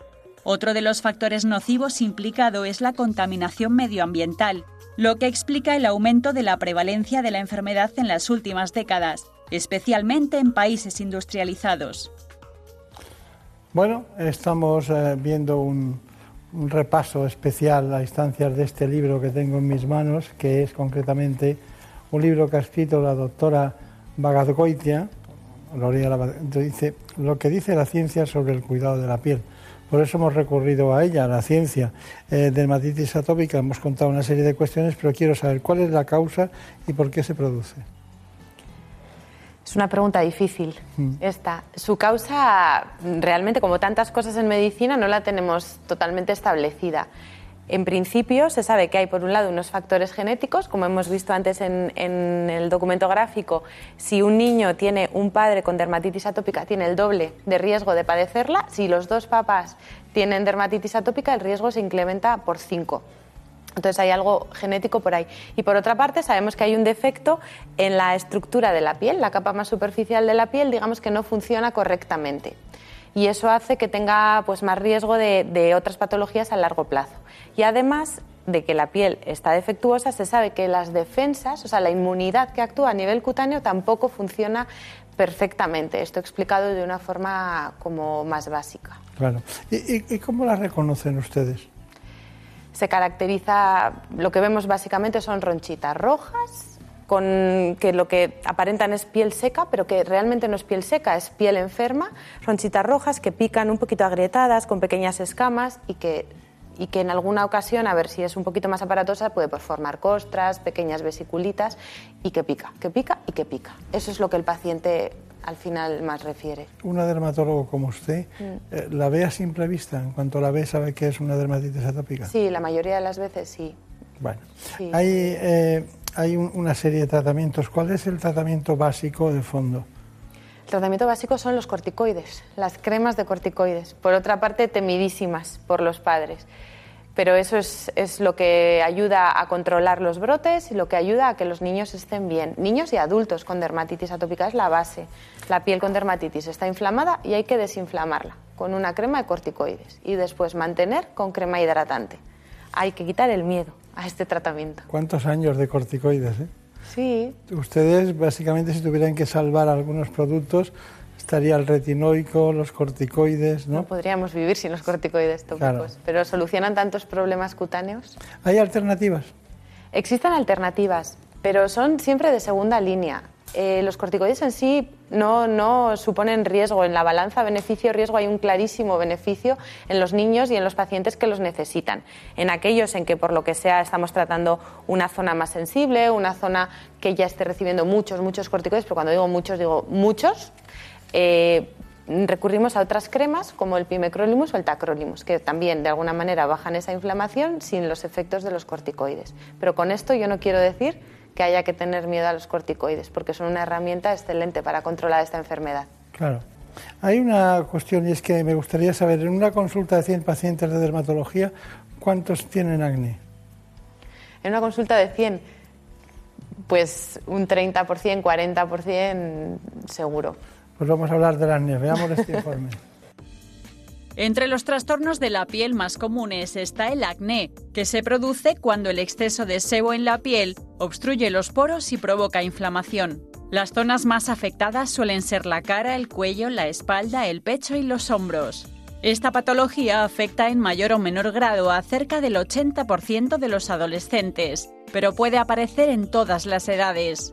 No hay que olvidar que se trata de un trastorno multifactorial, en el que influyen numerosos elementos, emocionales, hormonales, infecciosos y por supuesto genéticos, y el tratamiento se prescribe de forma individualizada. En ocasiones, además de los fármacos orales o tópicos, los pacientes requieren de peelings o láseres para eliminar las lesiones inflamatorias del acné y las marcas o cicatrices que éstas provocan. Esta patología puede disminuir la autoestima y afectar a las relaciones sociales deteriorando de forma importante la calidad de vida. Bueno, eh, doctora Bazargoitia, me gustaría saber a qué edad aparece el acné. Por aparecer puede aparecer desde la infancia, pero es una patología eminentemente eh, adolescente. Pubertad, adolescencia, aunque es verdad que existe acné en mujeres adultas, sobre todo mujeres más que hombres, y existe un tipo de acné que se llama acné neonatal, pero es verdad que tiene causas diferentes y no entraría dentro del mismo Claro. tipo. No siempre se cura, ¿verdad? Eh, no siempre se cura espontáneamente. Es decir, el típico acné de la adolescencia, hay personas, habitualmente mujeres, en las que continúa ya en la edad adulta. No siempre se cura, no siempre se cura espontáneamente, pero hoy por hoy no hay que rendirse ante el acné. O sea, Y en esa mujer de- adulta eh, con problemas hormonales y tal, ¿ustedes qué hacen? Se puede abordar de diferentes maneras. Hay mujeres que con ciertas cremas, tratamientos tópicos lo podemos controlar relativamente bien, utilizando normalmente retinoides. Y hay mujeres en las que tenemos que recurrir a tratamiento oral, muchas veces relacionado, como decía, con esa pequeña descompensación hormonal que nos ayuda a regularlo. Y otras muchas veces utilizamos la isotretinoína, que es el tratamiento estrella para el acné. Sí, sí, que viene siendo estrella por lo menos hace 15 o 20 años. Eh, eh, ¿La cosmética es suficiente en algunas ocasiones, así, eh, preta portero rápidamente para... A mi modo de ver, en pocas. En pocas. Puede ser útil, pero en acné es muy, muy, muy leves, muy leves. ¿Influye la alimentación? Siempre hemos dicho que no. Ese es otro mito, también que en el libro lo desmontamos. Siempre hemos dicho que no, que no influía, que el chocolate no influía. La realidad es que en los últimos años han salido estudios científicos que demuestran que aquellos alimentos con una carga glucémica elevada pueden empeorar el acné. Los dulces, la pasta, los bollos, el arroz no integral, todo esto aumenta el índice glucémico y por un mecanismo fisiológico pues hace que aumente la Claro. secreción de sebo y más granos. Hay un acné que deja cicatrices, marca, no sé si puede ser el acné conglobata o alguno de estos. Eh, ¿Ustedes eh, pueden hacer algo con ese tipo de patología? Sí, existen tratamientos.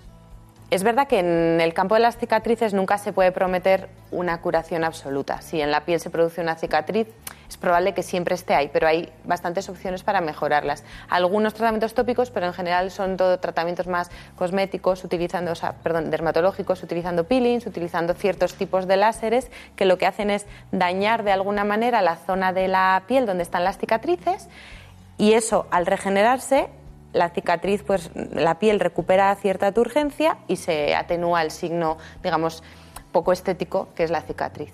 Claro. Bueno, vamos a pasar a otro territorio, al territorio del albinismo. Eh, ahí, eh, ¿Usted qué me diría de una ONG que se llama Beyond Sankar? Pues diría que es una ONG que por favor entren en su página web y se informen de lo que, de lo que hacemos. ¿Por Yo qué? les resumo un poquito. Es, es una ONG recientemente fundada, de la cual soy cofundadora, junto con mi compañera Mafalda Soto, que es farmacéutica. Eh, la fundamos hace un par de años basado en nuestra experiencia con el albinismo. Yo llevo desde 2008, he estado participando en talleres de formación en cirugía dermatológica para médicos africanos, para tratamiento de cáncer de piel en personas con albinismo en África, con el equipo de mis compañeros del Hospital Ramón y Cajal, el doctor Jaén, el doctor Ríos. Y esto, bueno, ha sido toda una experiencia y un aprendizaje de la crudeza y de la vida tan difícil que tienen estas personas en África. Mafalda, a su vez, eh, mm, trabajó en la producción de fotoprotectores para estas personas, para prevenir el cáncer de piel. Entonces, ella y yo, cada una desde su perspectiva y su experiencia, nos hemos embarcado en esta, en esta nueva aventura. ¿Cómo podemos colaborar? Podemos, sobre todo, empoderando al, al- al personal local, a los centros sanitarios de los países africanos, a las propias personas con albinismo y en- de eso se encarga predominantemente Beyond Care. Con una donación de 10 euros al mes se puede conseguir que una persona con albinismo tenga educación, tenga seguimiento dermatológico y tenga la fotoprotección necesaria durante un año. Un fotoprotector que hemos diseñado y que se produce específicamente para ellos, con los estándares de calidad europeos. No una crema cualquiera que se la damos y ya está, no. Es un producto diseñado de acuerdo a sus necesidades. Y eso con 10 euritos al mes. Así que les invito a todos a entrar a nuestra página web y Está bien. conocerla más en detalle y ayudar. Son 10 euros, pero ha dicho como euritos, parece que son menos, ¿no? Son Todo- 10 euritos. un menú del día, un bono de, de- de transporte público. Claro. Pues nada, doctora Bajaz Goitia, ¿no? Eh, de Recuerdos a Mafalda Soto, a nuestros parte. compañeros del Ramón y Cajal o del Ujú. Ruber, donde usted trabaja, pero quería pedirle una conclusión del conjunto de lo que es lo que dice la ciencia sobre el cuidado de la piel. Lo que dice de la ciencia sobre el cuidado de la piel es un libro que he escrito con muchísimo cariño para todos los públicos, para personas que tengan interés en saber cómo cuidar su piel y conocer los mejores consejos basados en la ciencia, en lo que está demostrado, lejos de todo lo que nos dice el marketing, de todo lo que nos dicen las redes sociales, que son bombardeos de información de la cual muchas veces no sabemos seleccionar. Entonces, el libro es sencillito, es finito, se lee fácil, está en un lenguaje claro y saca de dudas de tantos y tantos mitos que a lo mejor nos confunden en el día a día en relación con la piel. Bueno, la doctora Bajaz Goitia que ha venido a hablar de su libro, pero ha acabado hablando de dermatología. Muchas gracias. En buenas manos. El programa de salud de Onda Cero. Dirige y presenta el doctor Bartolomé Beltrán.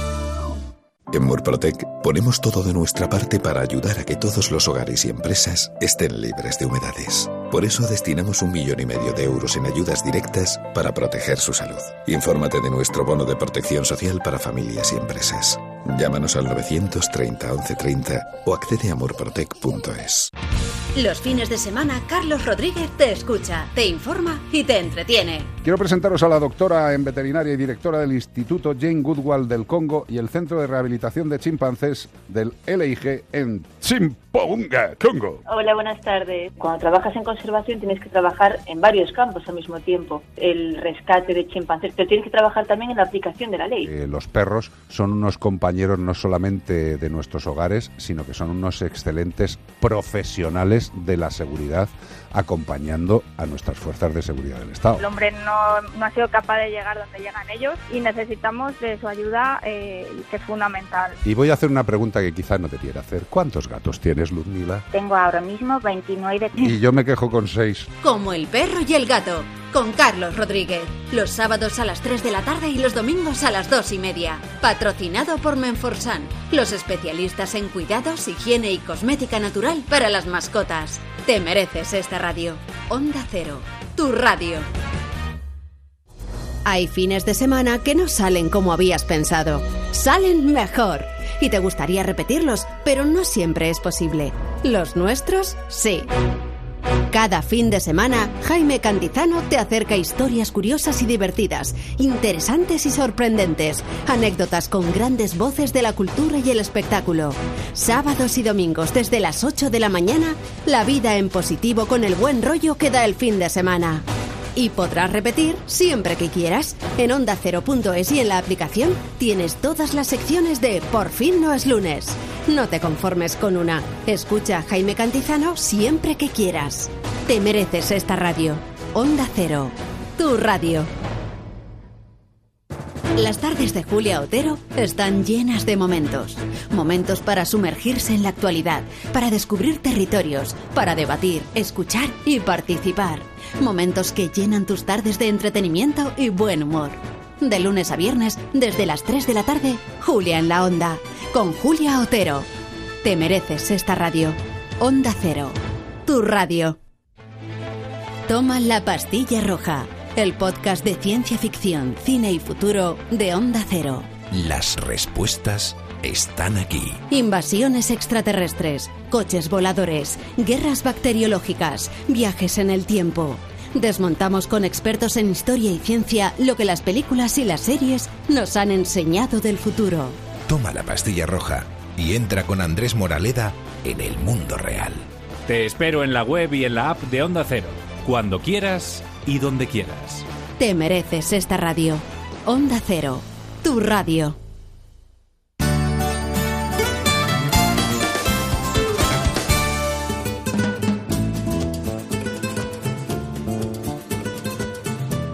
Ha llegado el momento de conocer lo que publican nuestros compañeros de La Razón en ese suplemento de A tu Salud. Saludos desde La Razón. Esta semana volvemos a hablar de coronavirus y hacemos repaso de todos los tratamientos puestos en marcha hasta ahora. Cinco meses después de la irrupción del COVID-19 en nuestras vidas, empiezan a conocerse los primeros datos de la eficacia de las terapias usadas. Aprueban, por ejemplo, Remdesivir o el plasma, mientras que la cloroquina o el interferón son fármacos que se caen de la lista. Entrevistamos a José Martínez Olmos, exsecretario general de Sanidad, quien confiesa que el enfado de los sanitarios merece todo su respeto. Y explicamos qué es la inmunidad cruzada, un concepto en el que los investigadores comienzan a poner todas sus esperanzas. Un estudio plantea que infecciones anteriores de otros coronavirus menos agresivos, como los catarros comunes, podría ser un escudo frente al SARS-CoV-2. Y Fernando Llobet, cofundador de Clínica Baviera, nos explica que la fatiga visual y el ojo seco son las principales consecuencias oculares del confinamiento. Además, contamos que la operación bikini post-COVID es el caldo de cultivo para las dietas milagro y su efecto yo-yo. Para el 27% de los españoles resulta más fácil seguir estas modas que las pautas de un nutricionista. Y también contamos cómo los hospitales comienzan a acreditar su seguridad frente al COVID-19 a través de protocolos de desinfección avalados por AENOR. Y el doctor Alfonso Delgado, catedrático de pediatría, nos explica en un artículo de opinión por qué el COVID-19 es menos grave en niños. También entrevistamos al doctor David Olmos, jefe de la unidad de cáncer de próstata en el CENIO, quien nos explica que su equipo ha logrado que los pacientes con el tumor de próstata más agresivo vivan hasta un 22% más de tiempo. Y en nuestra contra entrevistamos a Luis Rodríguez Ovejero, presidente del grupo tecnológico SATEC, quien reconoce que un rebrote de coronavirus será inevitable, pero el reto de la tecnología es que sea controlable.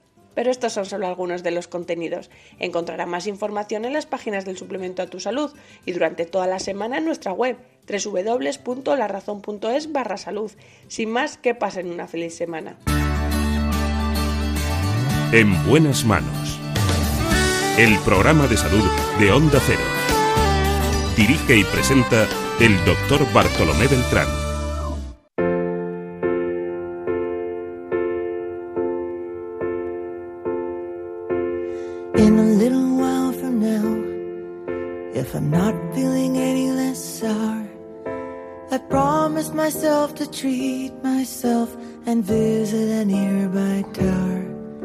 ¿Cómo se nota que está una mujer ayudándolos en este espacio como Gemma Esteban?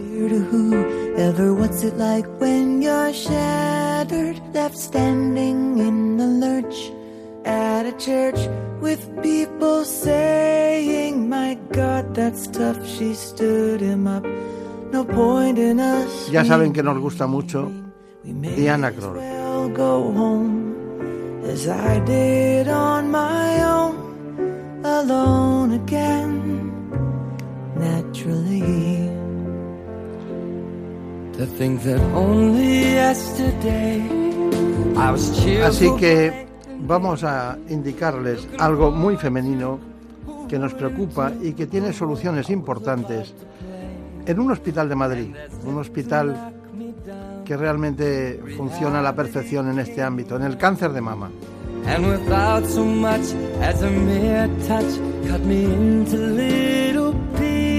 El hospital de Torrejón del Grupo Rivera Salud tiene dos grandes especialistas en este ámbito, el doctor Lorenzo Rabadán y la doctora Julia Camps. Con ellos profundizamos en este espacio? En España se diagnostican más de 25.000 nuevos casos cada año de cáncer de mama.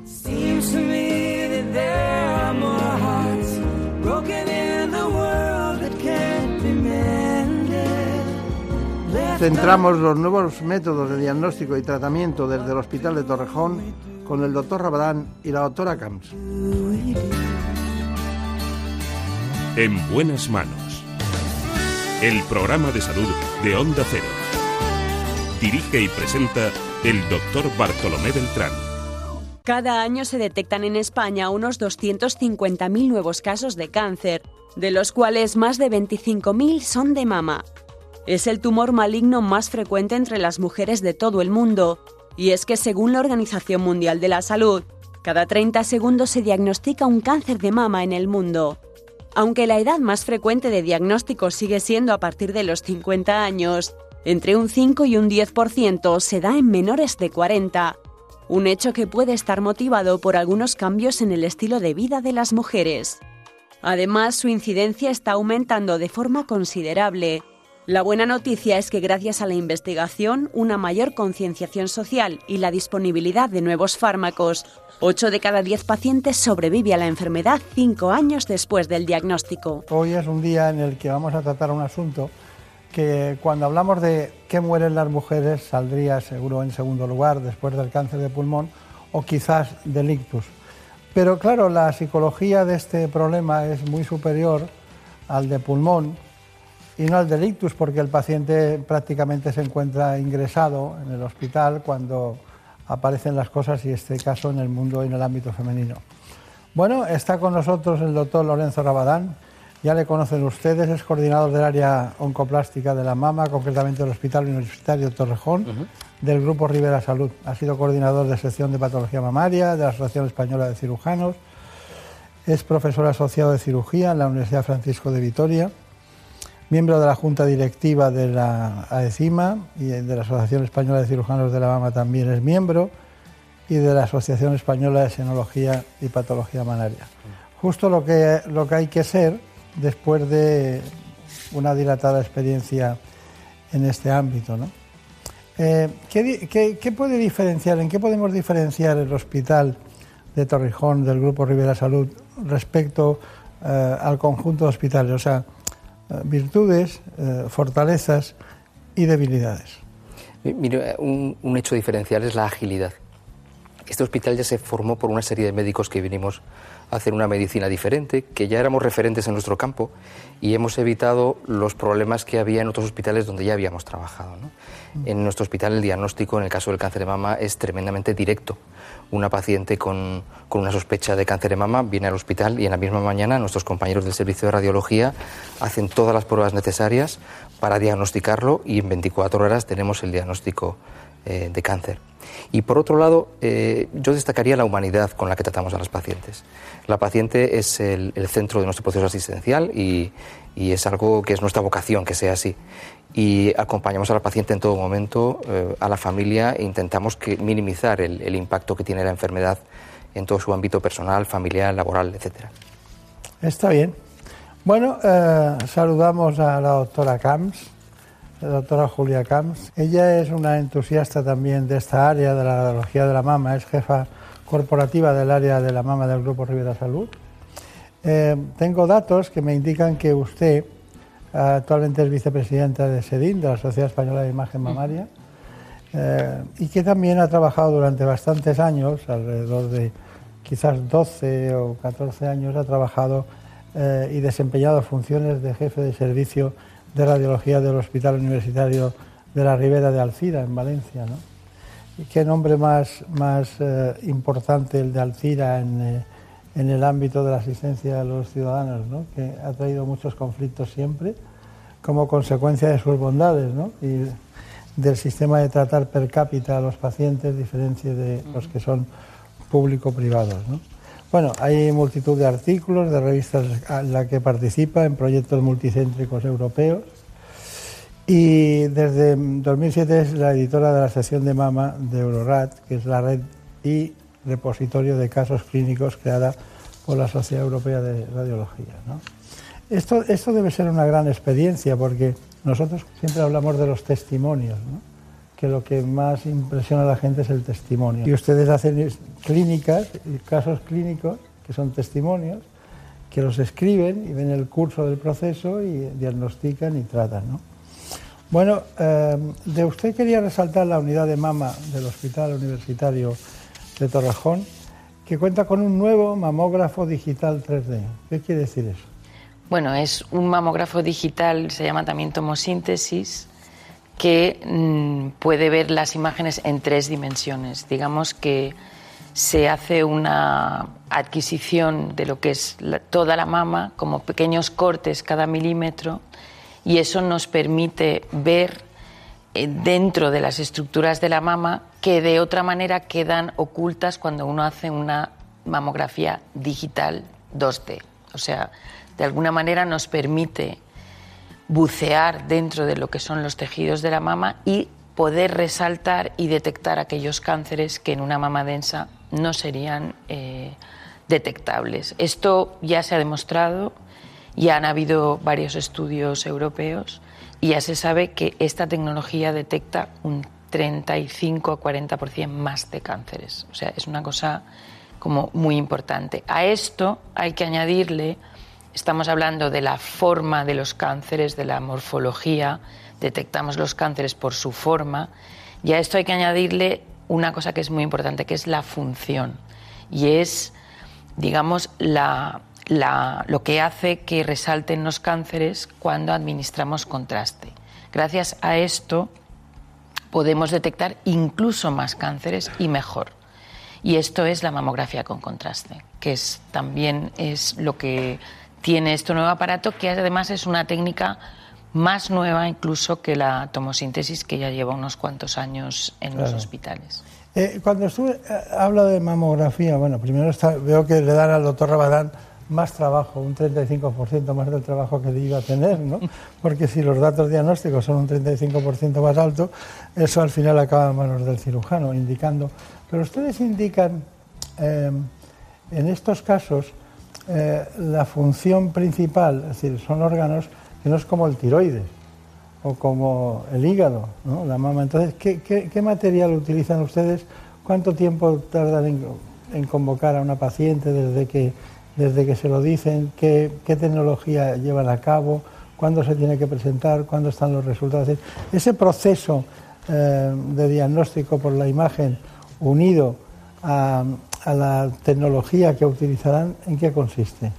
Bueno, el proceso diagnóstico ante una sospecha de, cáncer de mama, una paciente sintomática que se palpa un nódulo, empieza con una mamografía y una ecografía. Inmediatamente intentamos que sea lo que se llama en acto único, realizamos una biopsia.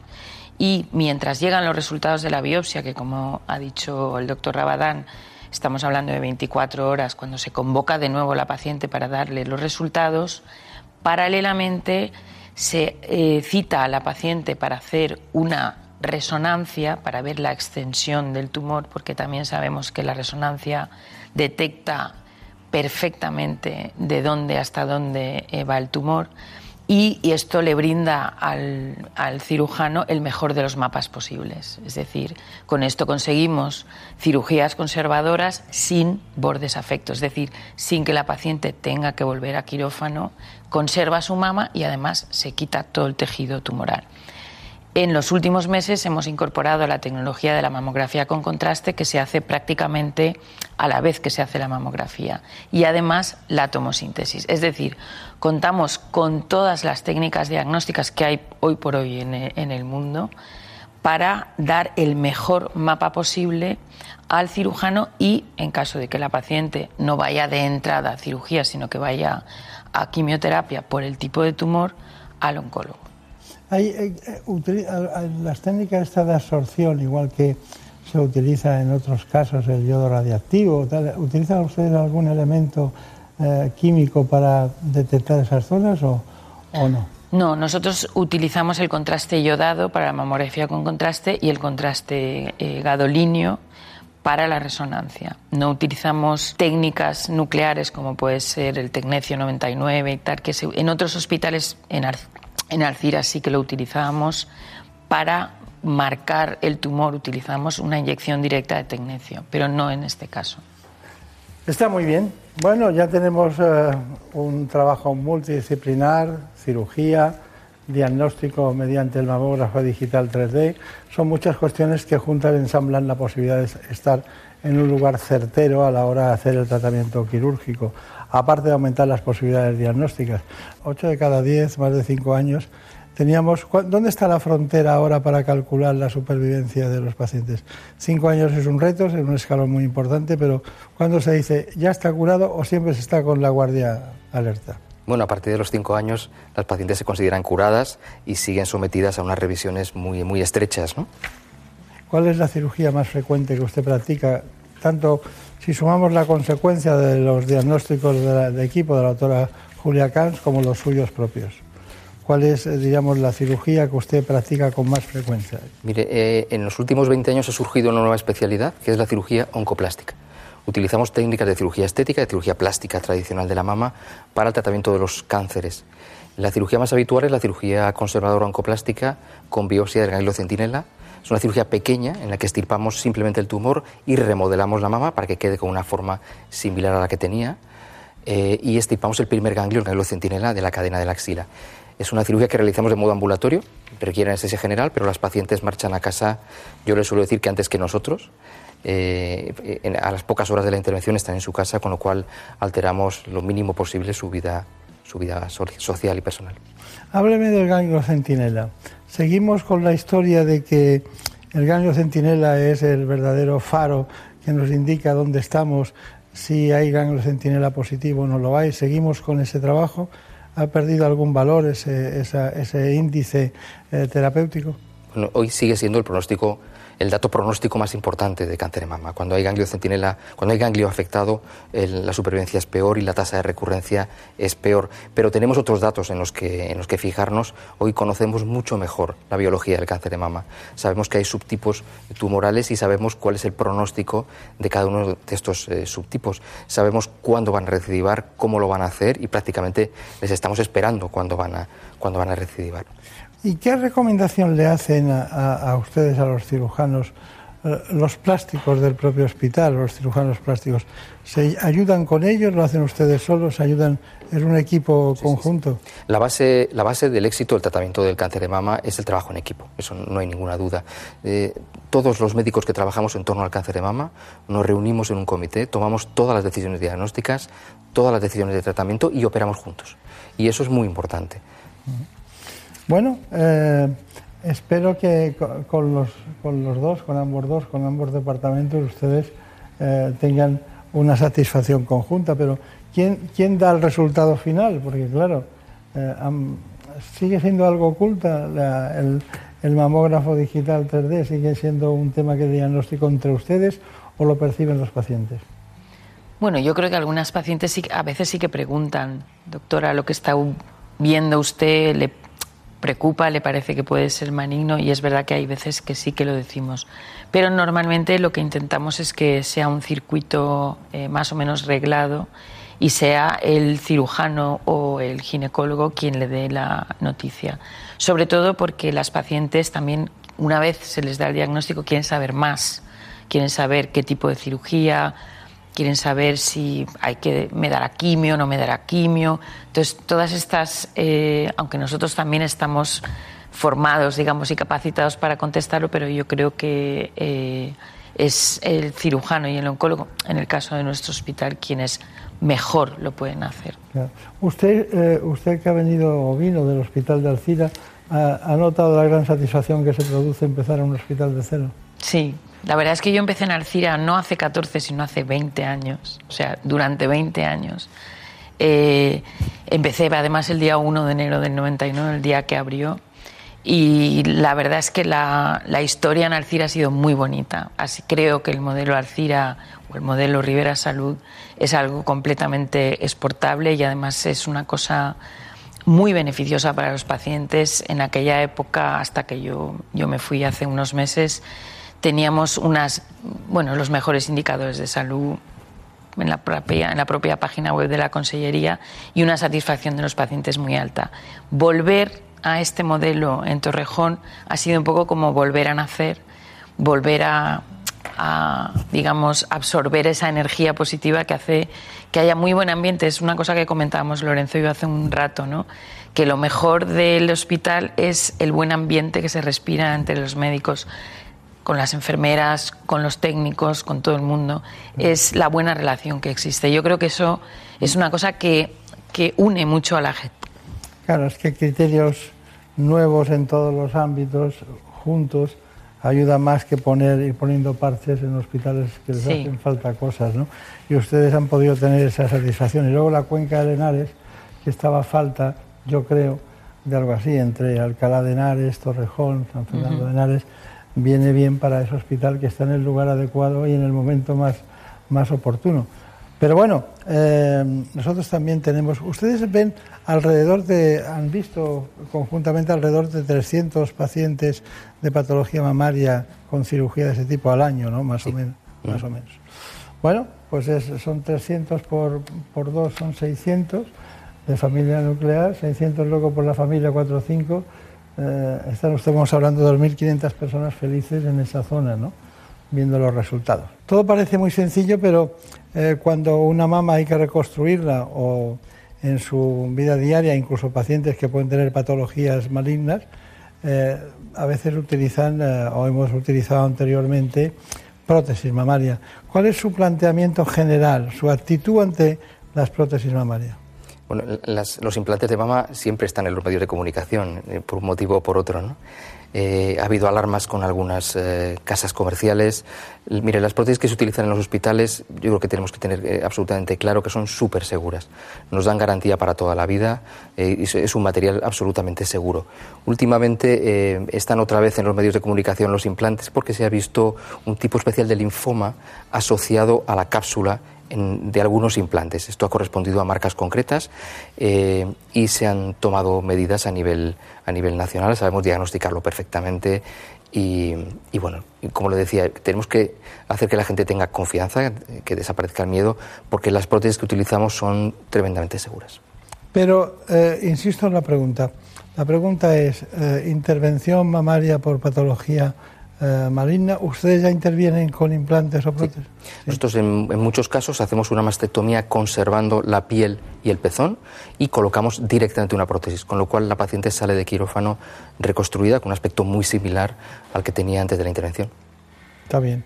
Bueno, ha llegado el momento de ir eh, del grupo Rivera Salud al Hospital de Torrejón a ver la unidad de mama que dirige el doctor Lorenzo, Lorenzo Rabadán. Vamos con ello. La unidad de mama es una unidad multidisciplinar en la que trabajamos un conjunto de médicos que nos dedicamos al cáncer de mama y en el que el centro del proceso asistencial es la paciente.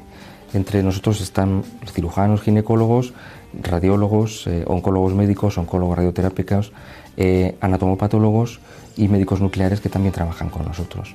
La idea es que cuando una paciente viene al hospital con una sospecha de cáncer de mama, se hagan las cosas eh, muy rápido y muy bien. La paciente entra directamente por el servicio de rayos, donde se hace todo el estudio de imagen y se hacen las tomas de, biopsia para tener el resultado probablemente en el mismo día o en 24 horas de malignidad o de benignidad de, de la lesión. Tenemos un programa de primera acogida, de tal manera que cuando una paciente comunicarle un diagnóstico de cáncer, eh, tenemos una psicooncóloga que trabaja inmediatamente con la paciente y con la familia para, eh, para minimizar los efectos de angustia en esos eh, momentos de incertidumbre hasta que llega el momento del tratamiento. Hemos desarrollado en los últimos años unas técnicas de cirugía eh, oncológica en la que aunamos la cirugía plástica y la cirugía del tumor. Es una nueva especialidad que se llama cirugía oncoplástica y la mayor parte de los pacientes, de las pacientes, son intervenidas con estos eh, conceptos de tratar el tumor, pero mantener un- una estética de la mama muy parecida a la previa. Otro de nuestros rasgos diferenciadores es que la mayor parte de las cirugías las hacemos en régimen ambulatorio.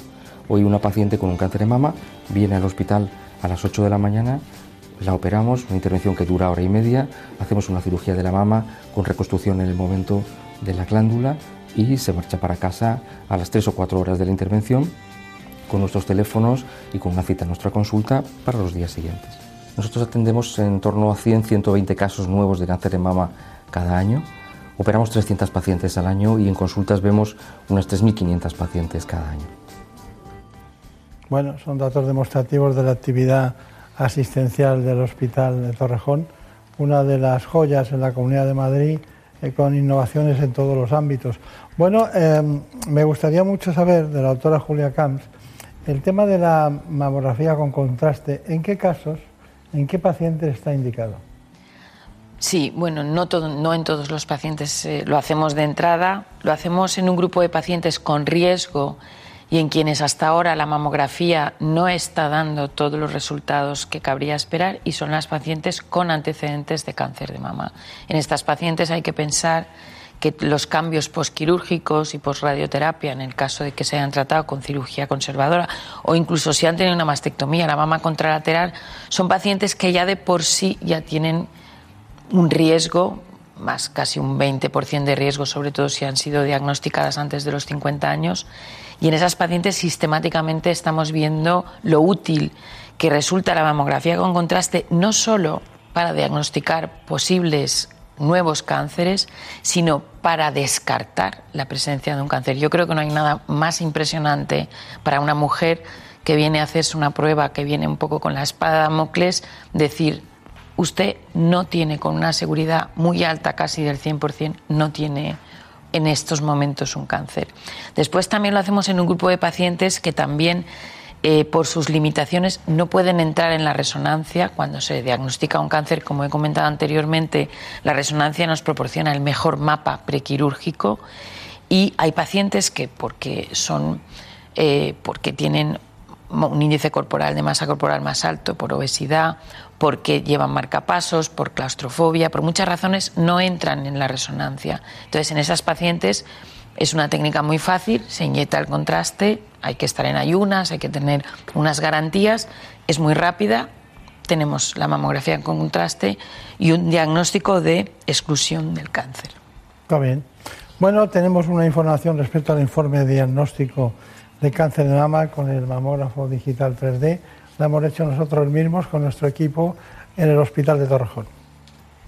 La detección precoz del cáncer de mama es crucial para aumentar la supervivencia. Por ello, los profesionales sanitarios y la industria tecnológica aunan esfuerzos para lograr técnicas y procedimientos que sean capaces de diagnosticarlo en sus fases iniciales.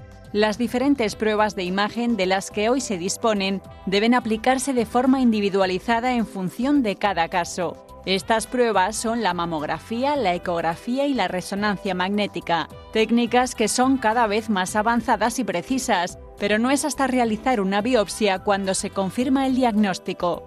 La unidad de mama del Hospital Universitario de Torrejón cuenta con una nueva tecnología, un mamógrafo digital 3D, el consejero de Sanidad de la Comunidad de Madrid, Enrique Ruiz Escudero, conoció de primera mano las ventajas de este equipo, con capacidad de realizar distintos tipos de estudio, como tomosíntesis, mamografía sintetizada y mamografía con contraste. Una técnica de diagnóstico más segura, sencilla y rápida, que se adapta a las características de cada mujer. ¿Cuál es su conclusión? Bueno, yo creo que la conclusión es que el Grupo Rivera Salud eh, apuesta por la tecnología. Eso yo lo he experimentado en mis años de trabajo en el hospital de Alcira. Sí, muchos años, muchos años. Muchísimos. Usted ha dicho que 20, que tal, que no sé qué. Fuimos... Deje la edad biológica, ¿no? Bueno. No hace falta meterse en la... No hace falta dar más detalles. Bien. Fuimos los primeros en tener un mamógrafo 3D, una tomosíntesis. Eh, somos de los primeros en, en, el área de Madrid y en España en tener mamografía con contraste y por lo que sé vamos en la cabeza del número de estudios que hacemos semanalmente, o sea que estamos haciendo muchos estudios. Y la segunda cosa más importante es que el Grupo Rivera Salud apuesta por una visión, que no es solo una visión tecnológica, sino que es una visión humanitaria, es una visión multidisciplinar y es una visión que pone eh, lo mejor existente o lo mejor de, la tecnología sanitaria y de los profesionales al servicio del paciente como centro de todo el proceso. Está bien. Bueno, doctor eh, Lorenzo, eh, concretamente, usted nos tendría que dar su conclusión de, este asunto. ¿Qué piensa de esta unidad, eh, de las ventajas, eh, si hay algún inconveniente, inconveniente? Doctor Rabadán. Bueno, yo creo que es una unidad maravillosa donde todos estamos bueno, muy integrados, tenemos un desarrollo profesional óptimo. Estamos muy ilusionados cada, cada mañana, ya llevamos ocho años trabajando, trabajando allí. Hacemos una asistencia rápida a los pacientes, una asistencia integral porque tenemos en cuenta eh, los factores humanos, los factores familiares, los factores sociales y además una asistencia de calidad. Y eso es muy importante, una calidad contrastada, que nos auditan. El noventa y tantos por ciento de nuestras pacientes están operadas a las tres semanas desde el primer día que vienen al hospital. Eh, y la calidad eh, del, tratamiento que se ofrece es muy alta. ¿no? Sí que me gustaría dar unas pequeñas recomendaciones para la población general y es que el, pronóstico del cáncer de mama depende del diagnóstico temprano y eso es muy importante. Por tanto, háganse las mamografías del plan de cribado eh, poblacional, explórense el pecho. Si ustedes tienen alguna dificultad, nuestras enfermeras de la unidad de mama les van a enseñar, les van a pasar a la camilla, les van a desnudar, les van a enseñar a explorarse y a la mínima eh, sospecha acudan a nosotros. Yo prefiero que vengan 10 veces a mi consulta sin ningún motivo a que dejen pasar, probablemente por no molestar, una lesión evidente y cojamos un cáncer en una fase avanzada. Pues está bien, pues muchas gracias a los dos eh, y sobre todo indicarles a todos ustedes que en este camino, lo que se llama la cuenca de Henares, ya no Torrejón es famoso por las salidas aéreas de aquellos buenos tiempos que todavía se conservan, de vuelos americanos, sino que hoy en día hay unos especialistas vanguardistas en el ámbito de lo que es la mama, una unidad de mama en el Hospital de Torrejón del Grupo Rivera Salud. En buenas manos. Por un beso tuyo, contigo me voy,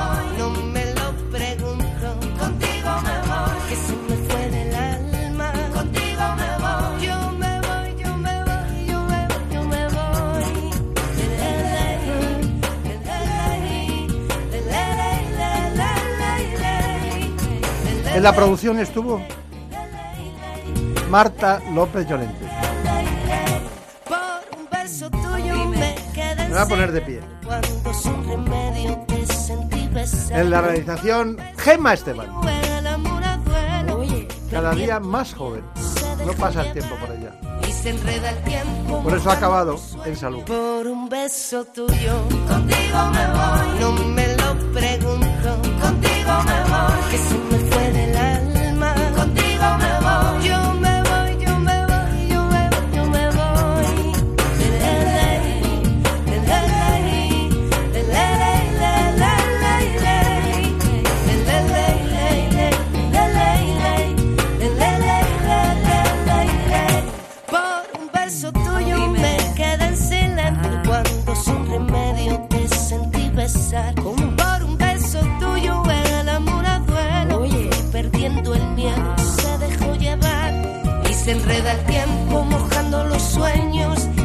Y